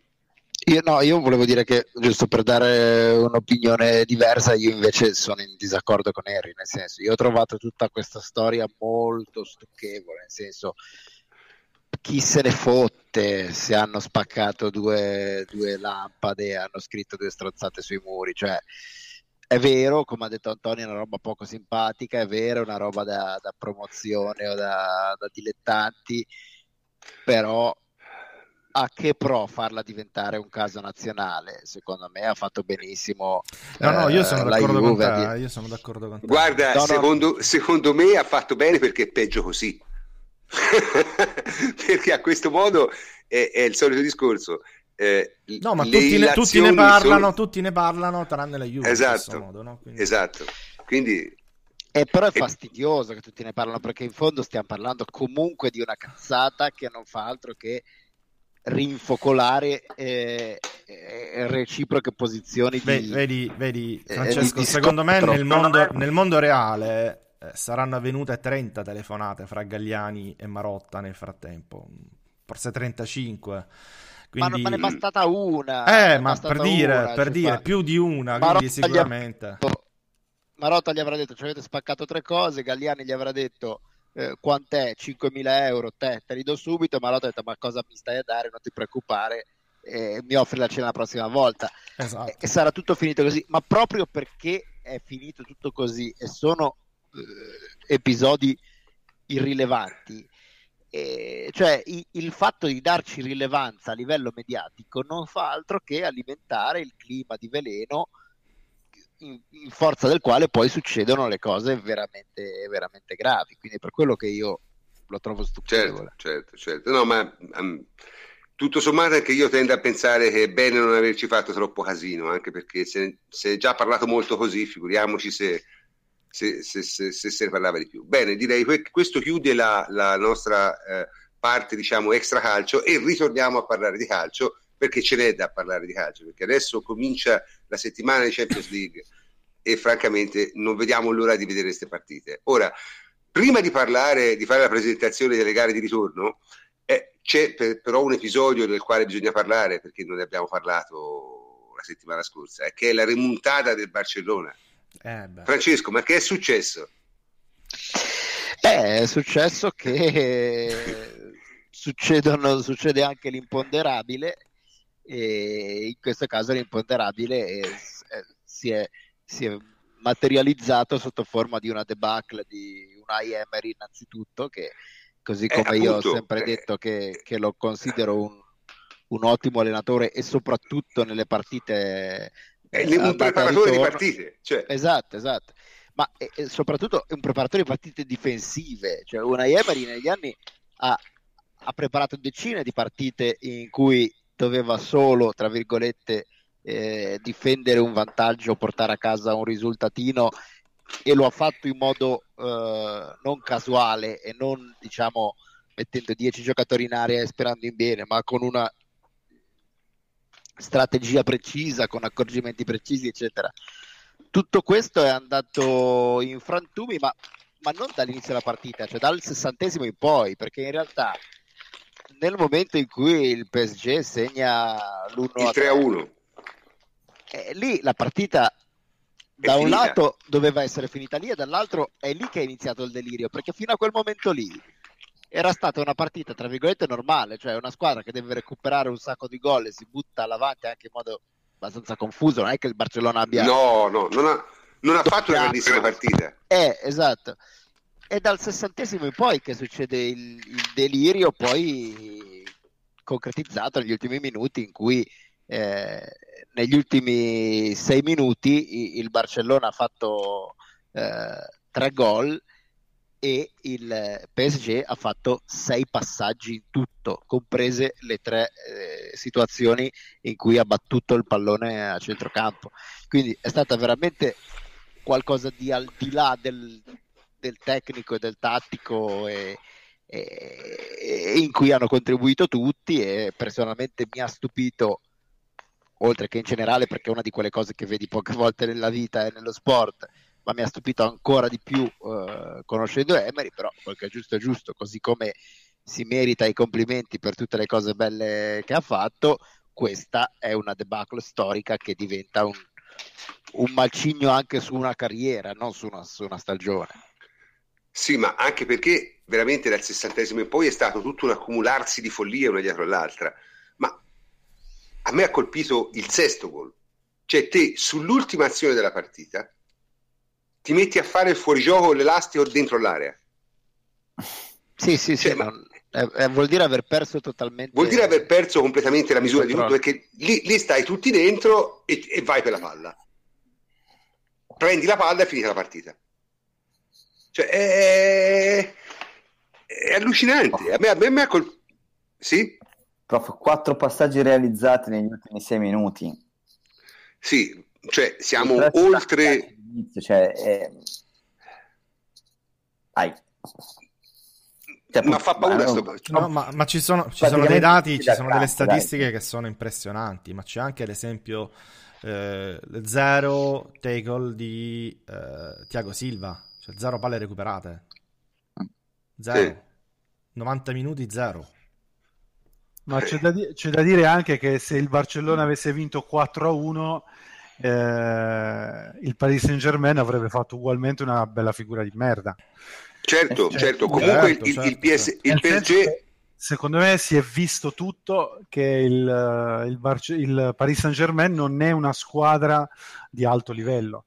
C'ha giocatori di buona tecnica, di grande tecnica, giocatori con grande talento, ma non ha giocatori di spessore eh, per giocare questo, il livello di queste partite.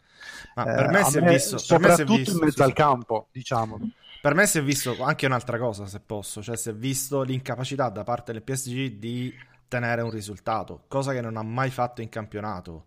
Non lo fa da anni. Eh, è vero che Emery in questo è un maestro, ma quelli del, del Paris Saint-Germain no, erano in panico totale. Cioè, al- anche solo credo all'idea di dover fare una partita difensiva eh, dopo che prendi due gol poi vedi che cominciano a segnare, erano a un certo punto letteralmente sulle gambe, non sapevano come gestire quella situazione che si gestisce con l'esperienza, col fatto di, di giocarci più volte. Il Barcellona è una squadra che ha assolutamente una fase. Per quanto possa essere, eh, secondo me, super mega pompata la coppia difensiva che hanno eh, Thiago Silva, Marquinhos, ma è una squadra che assolutamente non è in grado di difendere mai, ma neanche nella Liga 1. Quando si mette a difendere prende delle imbarcate anche lì. E proprio psicologicamente non ce la fanno, quindi quello è stato uno dei problemi. Poi, ovviamente, eh, la partita perfetta al contrario, il disastro perfetto. è- Il disastro perfetto. Sì, perché va detto che Però eh, eh, secondo me invece questa è la cosa importante. Il Barcellona non ha fatto la partita perfetta. No, no, no, no. no, Eh, cioè, Assolutamente quello è no. il problema. No, è il Una disastro perfetto, non la partita perfetta. È il disastro perfetto, perché cioè, mh, Henry dice fino al 4-1, se fosse finita 4-1 sarebbe stata una pessima partita, totalmente d'accordo, però sarebbe stato calcio, cioè capita nel calcio che Sì, una sì. squadra che debba fare un rimontone arrivi vicina al rimontone e poi non ce la faccia mai, è successo mille volte, è calcio. Mentre quegli ultimi 20 minuti non sono più calcio, è, è psichiatria, Sì, è, sì, esatto. Sì, erano, sì, erano sì, fermi, è- erano immobili, erano cose diverse. È un- è follia. Cioè, È un ti- è follia pure. È un cioè, contro, contro una squadra che non sta giocando bene, che non è in forma e che non fa niente di straordinario, Ma con un risultato comunque- ancora ampiamente dalla tua. con un, con un risultato mentre la tua, tu perdi totalmente la brocca. Cioè, non è come per dire il Barcellona di Guardiola che fa la manita al Real Madrid e però vedevi era una squadra Sì, onnipotente. Oppure faccio per dire come la Juve che eh, prende il gol all'ultimo minuto col Bayern e poi nei supplementari il Bayern dilaga. Però dici un po' perché io sono stanco, ma loro comunque sono il Bayern. Il Barcellona non faceva nulla e quelli si- gli, si, gli si decomponevano eh, davanti agli occhi, co- come, è l'ultima azione, l'ultimo gol, perché Neymar fa per, fa per crossare al centro, non fa neanche un dribbling, fa, si sistema il pallone per crossare e Verratti abbocca quella che non è neanche una finta e si sdraia per terra e la lascia crossare mentre quegli altri escono a palla scoperta. Cioè è una roba che non è più calcio, è, Sì. è delirio. Sì, sì, è vero. Verratti saltato come un cono di plastica eh, Eh, nell'ultima azione della partita. E vabbè, ecco, piccole soddisfazioni di queste cose le dice da Messi. Quindi. Comunque, vabbè, direi che si può passare decisamente più all'attualità e alla presentazione delle tre partite, poi faremo il focus sulla Juventus, ma le, altre tre partite che sono eh, Man- Monaco-Manchester City, Leicester City-Seviglia e poi eh, c'è eh, Atletico Bayer Leverkusen. Ora, Atletico Bayer Leverkusen io francamente la lascerei abbastanza perdere perché l'Atletico ha vinto 4 a 2 fuori casa. Ora, con tutto il rispetto ai Bayern, non credo che sia in grado di il Bayern non credo che sia in grado di ribaltare un, un, questo risultato. Mentre le altre due mi sembrano sì. Ah no, hanno anche fatto fuori l'allenatore, quindi Eh, sono anche. proprio... Ah, vabbè, stiamo a posto. Comunque, le altre due partite invece a me personalmente sembrano piuttosto incerte e ne vorrei parlare brevemente. E la partita secondo me più intrigante è l'Ester-Seviglia perché il Seviglia è meglio dell'Ester, ma ha fatto un risultato all'andata veramente brutto. E voi, voi come la vedete questa partita? Sono curioso, Davide, te chi, fai un pronostico, chi, chi, chi vedi uscire bene da quella partita? Ma eh, intanto in tre settimane è cambiato tanto. Una squadra che era in netta crisi un pochettino si è ripresa. Mm, Io continuo a credere che il Siviglia sia superiore. È vero che è un risultato bastardo, però è- è una squadra tosta, è una squadra che ha una buona personalità, quindi credo che possa andare in Inghilterra e fare la partita che serve per portare a casa il risultato. Quindi tu dici Siviglia, anche io sono incline per il Siviglia, però veramente non... il risultato dell'andata è veramente brutto per una squadra che deve andarsela a giocare là, eh? però eh, credo che sia così. L'altra partita è un po' più intrigante perché il Manchester ha vinto 5 a 3, che ha un punteggio che gli dà un certo margine di sicurezza, ma non un margine di sicurezza così troppo, grosso. Pronto? Sì, sì, ti sentiamo, ti sentiamo proprio. Ah no, eh, dicevo, non gli dà un margine di sicurezza così grosso. Te, vediamo un po', um, Henry, te questa partita come la, come la vedi? Io, io, vedo una partita equilibrata, secondo me finisce X, eh, penso che possa vincere, passare il turno il, il City. Eh, anche perché il, il, Monaco in difesa non è, non è brillantissimo, il City crea sempre le palle gol e le occasioni per fare eh, appunto per portare almeno un paio di gol a casa quindi no, ripeto io passa il Manchester anche secondo me però non così facilmente come, come molti credono eh? Perché il Monaco è in ottima forma una squadra che in Liga sta facendo molto molto bene, eh, insomma... Mm, e segna mm, caterve di gol. Eh, serve, esatto, segna, tanto, segna tantissimo, tantissimo. Eh, l'avevamo detto anche del Lyon che segnava tanto e mi sembra che giovedì scorso si sia visto una squadra che ha la potenzialità di segnare molto. Il Lyon sta veramente giocando bene, veramente giocando bene. Sì, Lyon, sì. Mm, ora, la settimana scorsa secondo me per, uno, per, per, per, parecchio ha giocato meglio la Roma, eh, però poi eh, quando le energie sono finite hanno preso tre gol e ne potevano prendere altri due. Quindi per quello mh, il Lione in questo momento è in ottima forma e anche il Monaco sembra essere più o meno in quello stato di forma, quindi non la vedo come una, come una partita facilissima. In ogni caso mi sembra di capire che, che, che, che, i nostri favoriti sono Atletico, Sevilla e Manchester City ed è oggettivamente un pronostico abbastanza attendibile. Eh, veniamo tra adesso... i due io credo che sia più facile che vinca il Monaco che l'Ester, nonostante i risultati sfavorevoli.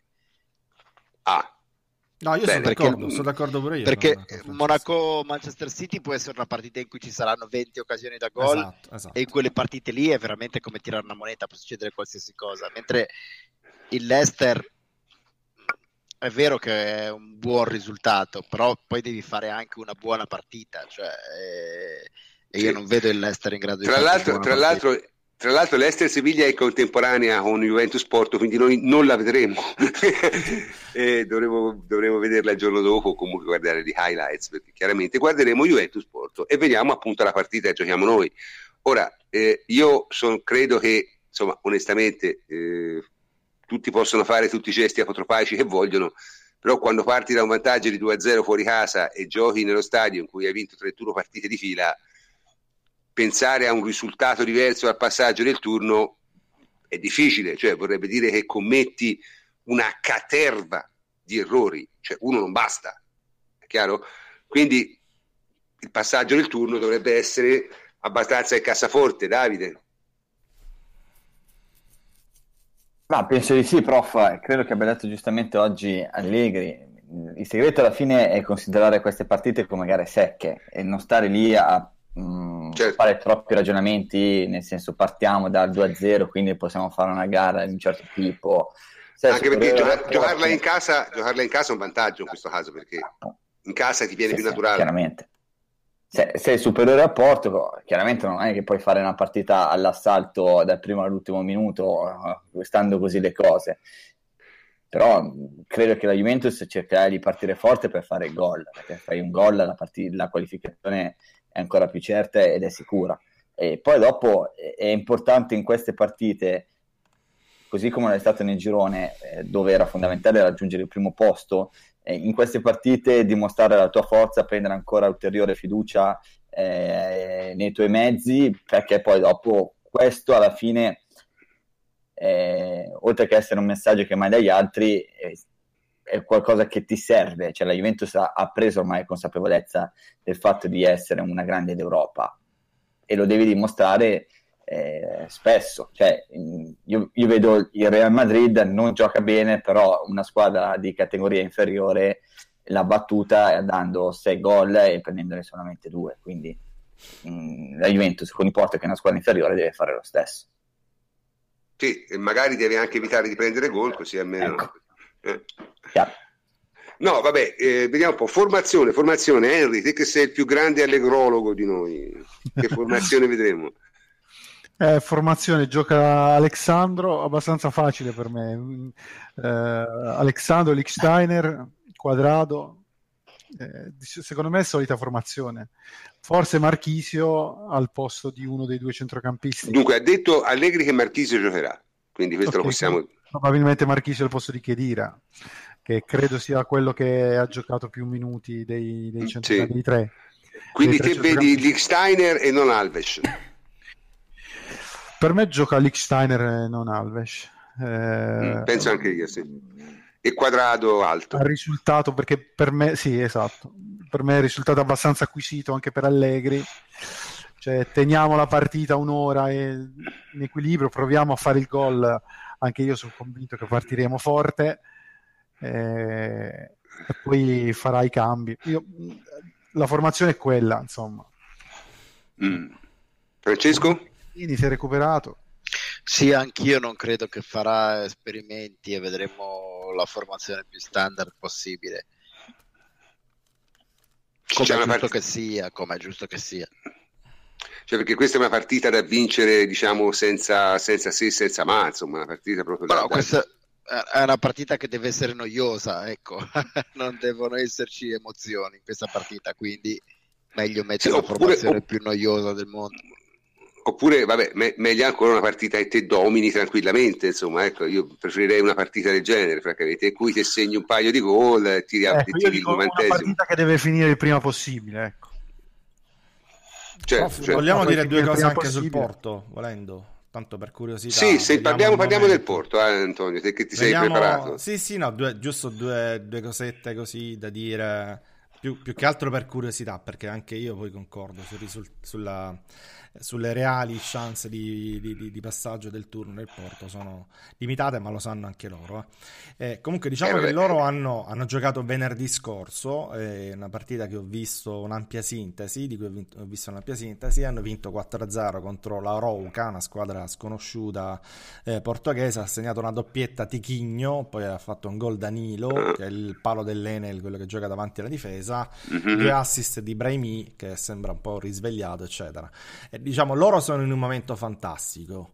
Perché loro vengono da nove vittorie di fila in campionato, che è un record degli ultimi cinque anni, eh, un record che è battuto soltanto da uno storico che fecero nel 2010-2011, infilarono 16 vittorie di fila, il campionato imbattuto, vinto e imbattuto con 21 punti di distacco sulla seconda. Ecco, non sono a quei livelli, però a 9 ci sono arrivati, sono primi in campionato a 9 giornate dal, dal termine, con due punti di vantaggio poi sul Benfica, che è una partita in meno, non perdono da 22 partite, eh, non prendono gol da 5 partite, hanno il miglior attacco, la miglior difesa. Allora ti Casillas, posso, ti posso 16 dire che il Benfica, scusa, il Benfica stasera ha vinto la sua partita, quindi è in testa con un punto Quindi di è in vantaggio. testa, va bene, va bene, va bene. È tornato in testa, ma se la sta giocando, se la giocherà. E, Certo. e- e proprio per questo dico, l'obiettivo poi reale, vero, numero uno del Porto è assolutamente vincere, vincere questo titolo. Ehm, stando alle statistiche, comunque è una squadra che è, è molto in forma, hanno questo Tichigno che è già arrivato a quota, a quota 16 gol, che è il secondo miglior realizzatore del campionato e ne ha fatti 5 nelle ultime tre partite, giocatore del mese del campionato portoghese di febbraio. E la gara precedente, che ho visto però soltanto i gol, l'ha vinta 7-0, che eh, la vittoria con il maggior margine di gol di sempre del, del Porto. E poi parlando di, di formazione, ecco, diciamo così che loro eh, probabilmente avranno di nuovo a disposizione Herrera, che ho visto essere convocato, che è il messicano che eh, ha saltato le ultime tre partite, cioè quelle successive all'andata di, di Champions League eh, contro la Juventus, per quell'infortunio al piede, lo ricorderete, rimediato da Lick Steiner. Certo, certo. Ehm, è di nuovo convocato, quindi potrebbe essere anche utilizzato, anche se credo che non sarà titolare. Eh, che dire, poi eh, quanto riguarda la formazione, io butto lì 5 centesimi e dico che scommetto su un 4-3-3, che è una formazione che ehm, Spirito Santo ha provato eh, ultimamente, ma poi che alterna regolarmente al 4-1-3-2. Eh, potrebbero giocare con Casillas in porta sicuramente, anzi Pereira a destra che è titolare fisso, Felipe e Marcano centrali anche loro sono titolari fissi, a sinistra eh, la Jun che dovrebbe prendere il posto dello squalificato Telles, che anche lui era un titolare inamovibile e che poi... la Juve è peggio di Telles, quindi cioè, re, re, regoliamoci. Pensate, pensate ecco, come stanno eh. messi. E poi giocherà sicuramente Danilo, Danilo, Pereira davanti alla difesa, il palo dell'Enel. E poi potrebbero giocare, che ne so, Torres e Andrea ai lati di, di, di Pereira. E poi tridente classico, Brahimi, Tichigno e Andre Silva. Ecco, ci sono delle alternative, c'è Ruben Neves, Herrera, come abbiamo detto a centrocampo, ci sono altri giocatori che potrebbero giocare perché poi vengono alternati molto, soprattutto dal palo dell'Enel in avanti. Eh, fatto salvo Tichino sì, sì, sì, e Andre, Andre Silva eh, ruotano spesso ma insomma questa potrebbe essere la formazione detto questo loro hanno la mente ma... molto al campionato è chiaro che andranno lì cioè, a, nelle dichiarazioni pre-partita sono molto spavaldi andremo lì, ce la giochiamo, remontata, qua là, però oggettivamente è un po' difficile. Faranno una partita, secondo me, eh, almeno inizialmente, senza troppi pensieri, cioè già giocheranno, tanto non hanno nulla da perdere, poi valuteranno. A me una cosa, a me una cosa colpisce, colpisce del Porto e che la dice lunga su, su, sul valore del campionato portoghese. Uh-huh. Cioè, a me il Porto non è sembrata una squadra che abbia una difesa particolarmente rocciosa, nel senso non ha una difesa che io considero insuperabile. Ha preso 11 gol in 25 partite, credo sia la miglior sì, difesa sì. d'Europa. Casillas per 16 partite non ha preso gol. Cioè, insomma, tanto, questo, sì, la dice lunga, questo dice. Tra l'altro, la seconda difesa del, del, campionato portoghese è quella del Benfica. Ora il Benfica l'abbiamo visto Abbiamo tutto, detto è, tutto allora. è un colabrodo. Eh, cioè, è una roba pazzesca. Quindi, insomma, bisogna stare anche un po' attenti a, a, a, valutare. Io avevo detto sin dall'inizio che secondo me le squadre portoghesi erano eh sì, sono un paio di decisamente Decisam- no, ma erano decisamente scadute, se ne era parlato anche per la fine delle third party options, no? non riuscivano più a fare squadre sì, sì, del, del, livello di cui... E, francamente mi sembra, cioè io pensare che ci sia un campionato in cui il Benfica prende 13 gol in 25 partite con quella difesa lì, cioè l'avete vista la difesa del Benfica? Ora a parte Quelli capitano col... praticamente inamovibile, sono in difficoltà atroce per sostituirlo, non c'hanno neanche il, il sostituto. Cioè, è veramente eh, insomma questo appunto dimostra che a volte con, con questi ranking, eh, perché quello Dio sempre io, che, cioè noi per carità abbiamo fatto, non noi ma altri hanno fatto i complimenti al Napoli per la partita che ha fatto contro le due partite che ha fatto contro il Real. Io dico che se il Napoli non trovava quel girone lì, probabilmente non era neanche negli ottavi. Perché veramente un girone in cui secondo arriva il Benfica è, è, è un girone da Europa League. Un girone da Europa League. Eh, sì, ha anche giocato questo... probabilmente col peggiore al Madrid dell'anno, eh? perché erano veramente a pezzi. C'era la controfigura di Ronaldo, la controfigura di Bale, quindi sono delle occasioni che ti capitano una volta nella vita e neanche quello è bastato.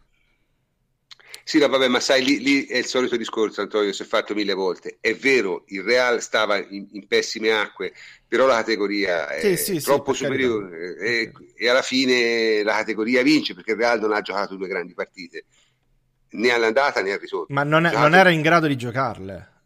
Non era in grado di giocarle. Ha giocato quanto era sufficiente per battere una squadra che è decisamente inferiore a lei. Cioè, se il Real ha avuto fortuna perché se trova un'altra squadra esce.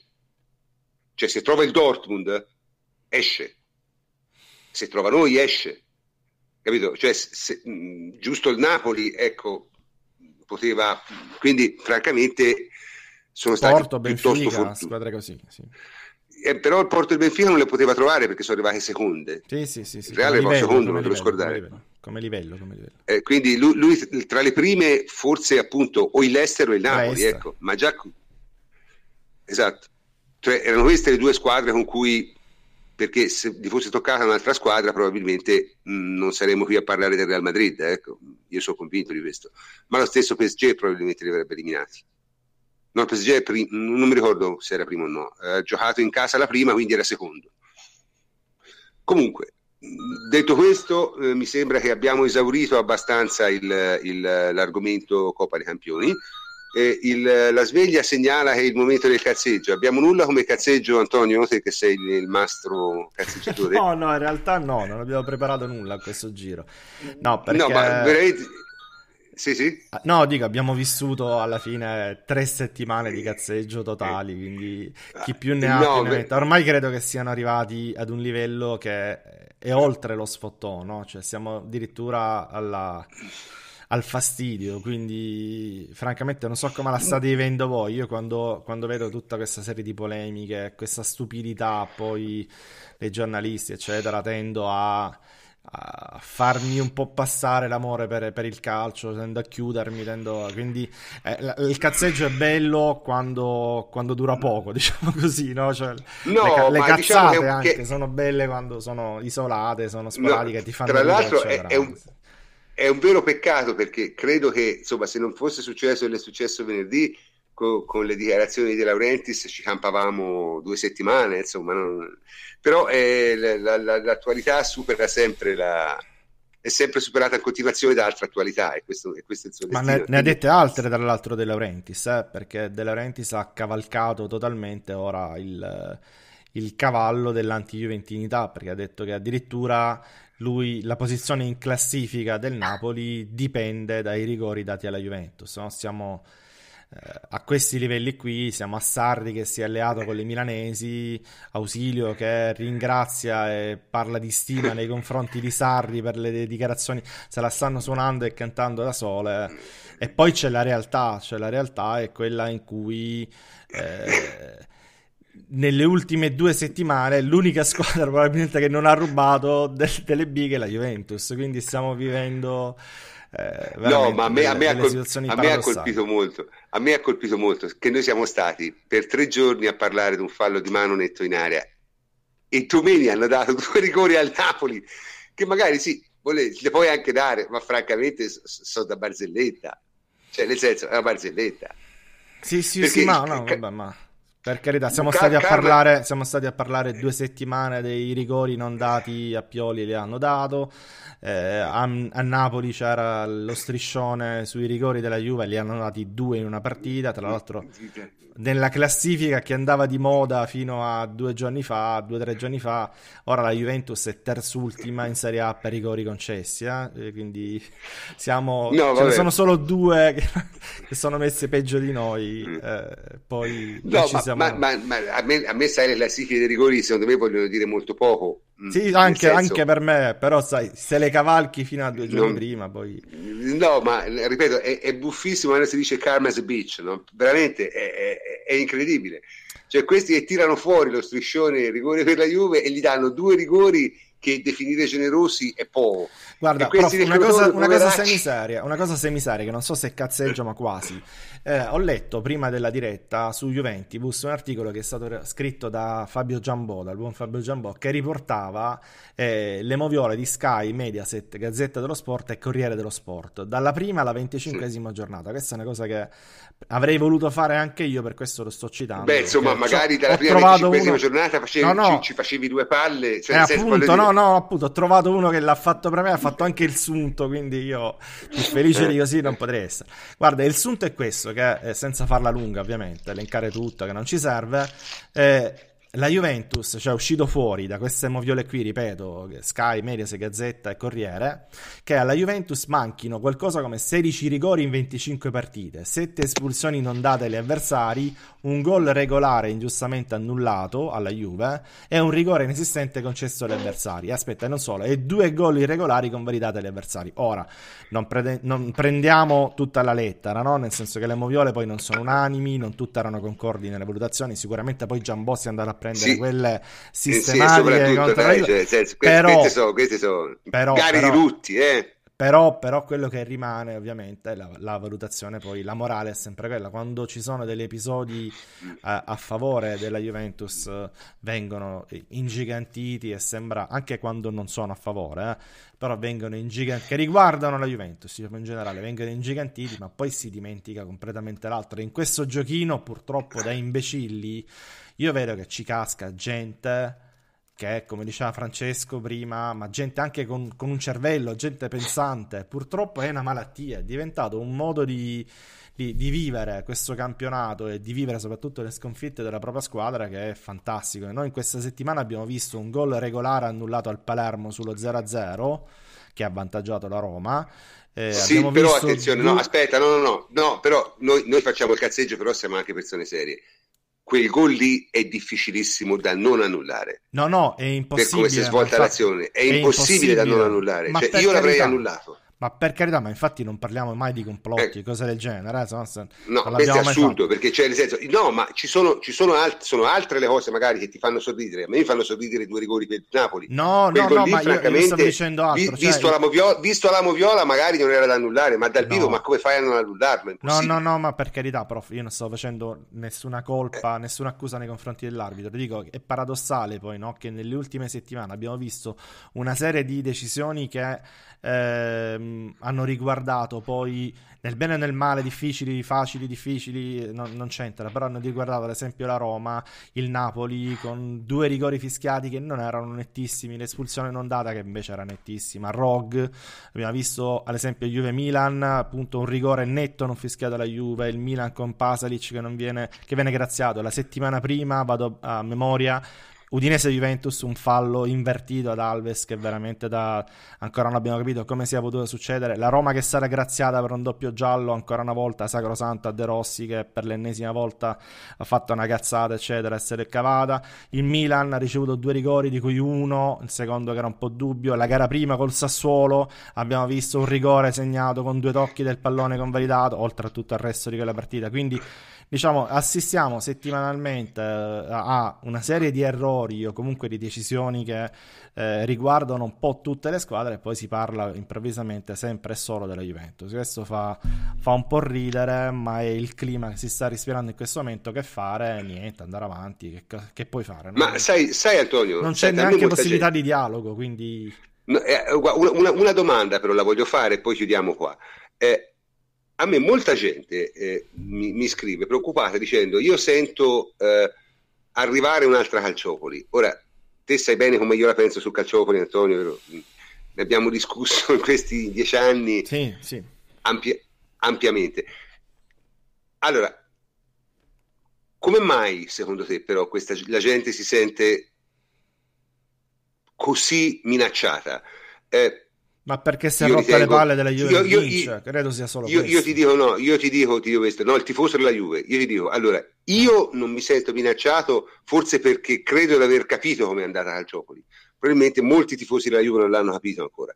Ma non, Ma non, è questo il punto. Se vuoi, se vuoi te lo semplifico, io non credo che i giornali siano in grado di creare una calciopoli. Ecco, quindi... No, infatti. Appunto, non lo so, non lo erano prima non lo so, non basta, non basta soltanto il giornale eh, per creare una calciopoli, quindi devono esserci no. anche altri elementi, altri attori, diciamo esatto, così, della, esatto. Della ci devono essere altre cose, diciamo, ci devono essere altre cose che in questo momento, come dico sempre io, ragazzi, per Calciopoli mancano gli ingredienti principali e non c'è niente da fare, quelli non te li puoi inventare, capito? Perché quelli o ci sono o non ci sono.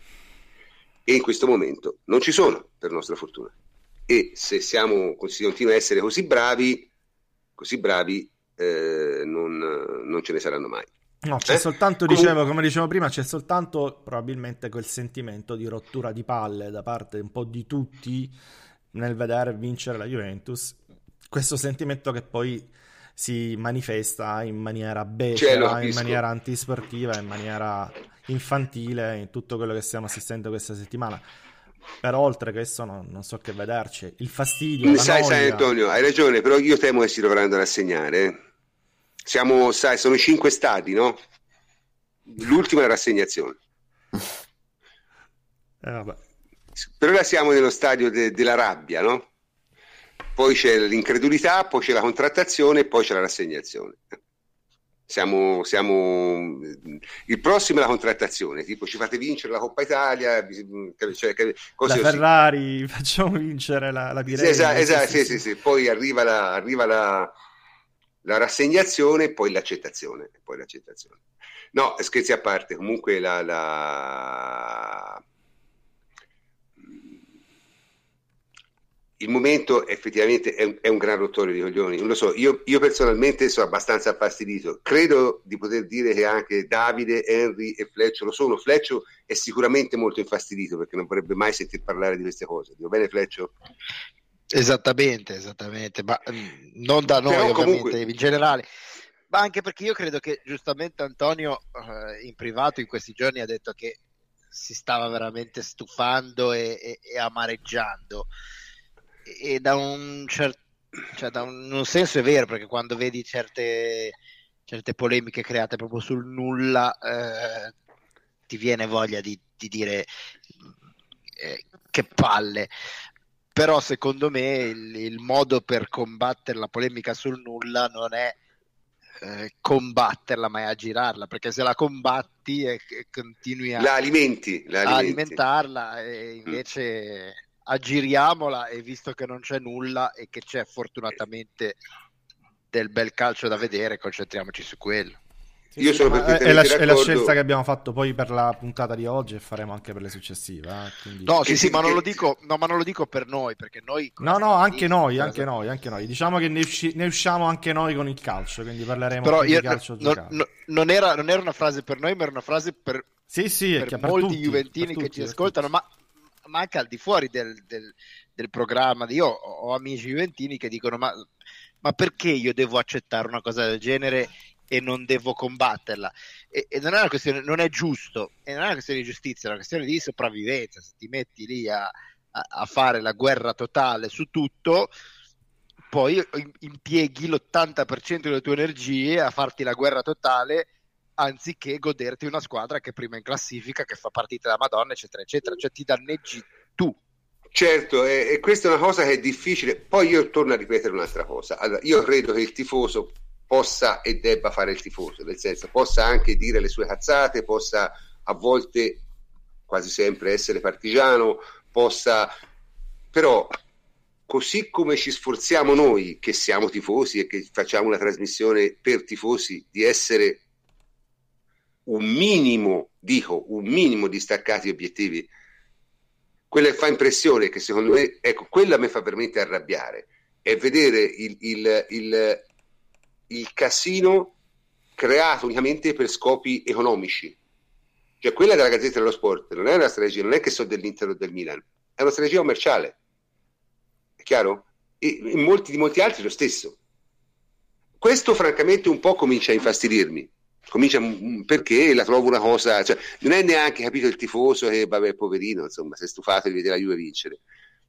È qualcosa di un po' più sudicio, secondo me. E quello, è, quello, quello... un sentimento che viene cavalcato per interesse. Mm. Quello, quello, mi dà un po' noia, perché è una strumentalizzazione del popolo bue. Ora ti dici il popolo bue è lì apposta, sì, però insomma, magari. Che poi tu, prof, hai detto distacco, ma io andrei anche oltre, nel senso che eh, un tifoso milanista, secondo me, dovrebbe essere distaccato. Faccio per dire, hai una squadra comunque in difficoltà, hai problemi col closing, hai tutto quanto, ma non stare a guardare le polemiche, distaccati. Mentre noi non dobbiamo essere distaccati, noi dobbiamo concentrarci su quello che abbiamo, che è tanto. Certo, certo, cioè, quello certo. è il fatto. Io vedo variale, dice qual è l'antidoto a variale? L'antidoto a variale non è eh, eh un controvariale o un variale eh, Juventino. No, no, la, la, è prenderlo per è il culo. Guarda... No, ma neanche è bloccarlo, bloccarlo di... no, sì, ma sì. è guardarmi i gol di Higuain. Sì, sì, sì. Perché io non io faccio polemica se non ho nient'altro, ma io ce l'ho dell'altro. E allora perché devo perdere tempo con la polemica? Mm. Hai ragione, Freccio. Infatti, da ora in poi faremo tutte le volte che Varriale twitta qualcosa e noi gli ritwittiamo una gif del, del gol di questo. Sarebbe e lui, e lui, diventa pazzo, ovviamente, se gli fai una cosa del genere. Li, li retweeti una cifra del gol di Wayne contro il Napoli. Questa è, sarebbe una cosa carina da fare, per esempio. Poi interviene Luzzi. Mm. Sì, interviene? Luzzi. Cioè, quell'associazione di facce di culo? Quella lì? ah. Possiamo chiudere, dai. dai possiamo no, chiudere. no, ma nel senso, nel senso, hanno detto che sono un sindacato, voglio dire, io credo Luciano Lama nella tomba è lì che si rivolta. Vabbè, comunque, insomma... Però, prof, diciamo, diciamo, che anche in tutto questo grande casino che fanno, eh, cioè, ci sguazzano non solo i giornalisti, ma adesso hanno iniziato a sguazzarci anche le squadre io quello che contesto, e lo ripeto, non sono i giornali, non sono i media, non sono i tifosi, di cui veramente non me ne frega niente, ma sono gli addetti ai lavori, sono il direttore sportivo dell'Inter, il presidente del Napoli e tutta questa gente qua. Io è questo che non, eh, non voglio accettare, perché io ho continuamente contatti con questi professionisti, seppur di Lega Pro, qualcuno di Serie B, eccetera, e sono eh, come i tifosi. Cioè, e questa è la cosa che è negativa, secondo me, e che, che, bisogna rimarcare. Allora, voi avete detto che la Juve ha fatto bene a non eh, mandare le, le, le foto del, dello spogliatoio, e io dico di no perché ogni tanto bisogna anche fargliela fare una figura di merda a questi qua. Cioè, io, io, la penso così perché cioè, questa è gente che prende fior fior di quattrini e, e, parla in tv come davvero si fosse al bar. Questo fa innervosire. Questo io non accetto da dei professionisti pagati tutti quei soldi. Da, dal mio barista lo posso accettare, ma da, da Ausilio, che è il direttore sportivo dell'Inter, fare quel commento è... Hai ragione, hai ragione, ma da noi manca, da noi manca la Lega. Terra, e ti cadono le palle a terra. Palesemente... Eh, non, eh sì, ma non dobbiamo fare finta di fare... Cioè, che va bene tutto. No, non è, non è, così. Non è così secondo me, perché queste sono le, sono le squadre che non ce la fanno più e gli rode il cosiddetto... Sì, questa è la verità, quello, prof. Eh, quello lì. Eh, perché è così. E poi, ma ti ho detto, ma siamo, siamo, nella, siamo, nella fase, siamo nella fase numero due. Cioè, Poi Montella, arriva il numero 3. Montella, che è una mosca bianca che ha fatto. Montella è un gran paraculo, secondo me. Ah, perché ha detto, e, e, questo, e, questo gioca, e questo gioca a suo favore, eh? Sì, sì, ma infatti, ma infatti, fossero tutti come Montella, a me sarebbe bene perché uno, sai, la, la metti anche sul. Anche Allegri è un gran paraculo, eh? Sullo scherzo, la, la metti gioca, esatto. ridere, ma che vadano in tv, eh, che sono le, le cioè le persone che hanno più importanza all'interno delle squadre, il, il management, i dirigenti, cioè, veramente fa cadere le palle a terra. Cioè, sì, pro- okay. Prova a fare un sunto finale, cioè, basterebbe... E in un altro vai. senso, però ti fa sì, capire sì, dai, dai. Che, che, non hanno niente, che non hanno nient'altro. Sì, sì, Sono ridotti no, ma... a questo perché non hanno nient'altro. Però, però, è vero, però ha ragione, cioè su una cosa ha ragione. In qualsiasi altra, diciamo, lega, uh, sport, eccetera, al mondo incluso in Italia, eh, incluso altri sport italiani, quello che, che, che, succede in Italia non succede da nessuna parte, cioè nel senso che quando dei tesserati poi vanno a mettere in discussione la credibilità dell'intero sistema, dell'intero campionato, dell'intera lega, eccetera, eccetera, di solito vengono bastonati con una mazza ferrata. In Italia no, questa è l'anomalia del calcio italiano e francamente questo non è accettabile. Poi tutto il resto sono d'accordo, sono giornalisti, rosicano, non hanno un cazzo da dire, non hanno altri argomenti, sì, però non dovrebbero dirli. Almeno no, ma, ma io, io, mi chiedo, adesso ci hanno spaccato lo spogliatoio perché, perché la prossima che fanno qual è? Cioè, fatemi capire, cioè, perché cioè, eh, beh, siamo, tutti, siamo, tutti, qui, eh, siamo tutti qui, siamo tutti qui in attesa. Ci, ci vuoi togliere i prossimi cazzeggi? Aspetta, aspetta, poi li commentiamo. Li... Un, attimo, un attimo, un attimo. Va bene, e anche stasera siamo arrivati su questa invettiva di Henry, giustamente all'Ist per i suoi 5 minuti canonici. Eh, siamo arrivati alla fine di questa trasmissione e quindi saluto tutti i miei complici, a cominciare ovviamente dal plenipotenziario Antonio Corsa. Ciao Antonio. Ciao prof, buonanotte a tutti. Enrico Ferrari, ciao Henry. Buonanotte a tutti. Davide Terruzzi, ciao Davide. Ciao prof, buonanotte a tutti. E Francesco Adrianopoli, ciao Francesco. Ciao prof, buonanotte a tutti anche da me. Eh, io sono il professor Cantor e come sempre vi saluto. Ricordatevi che saremo in trasmissione giovedì alle 22.30, come sempre dopo la partita di Champions League. Buonanotte.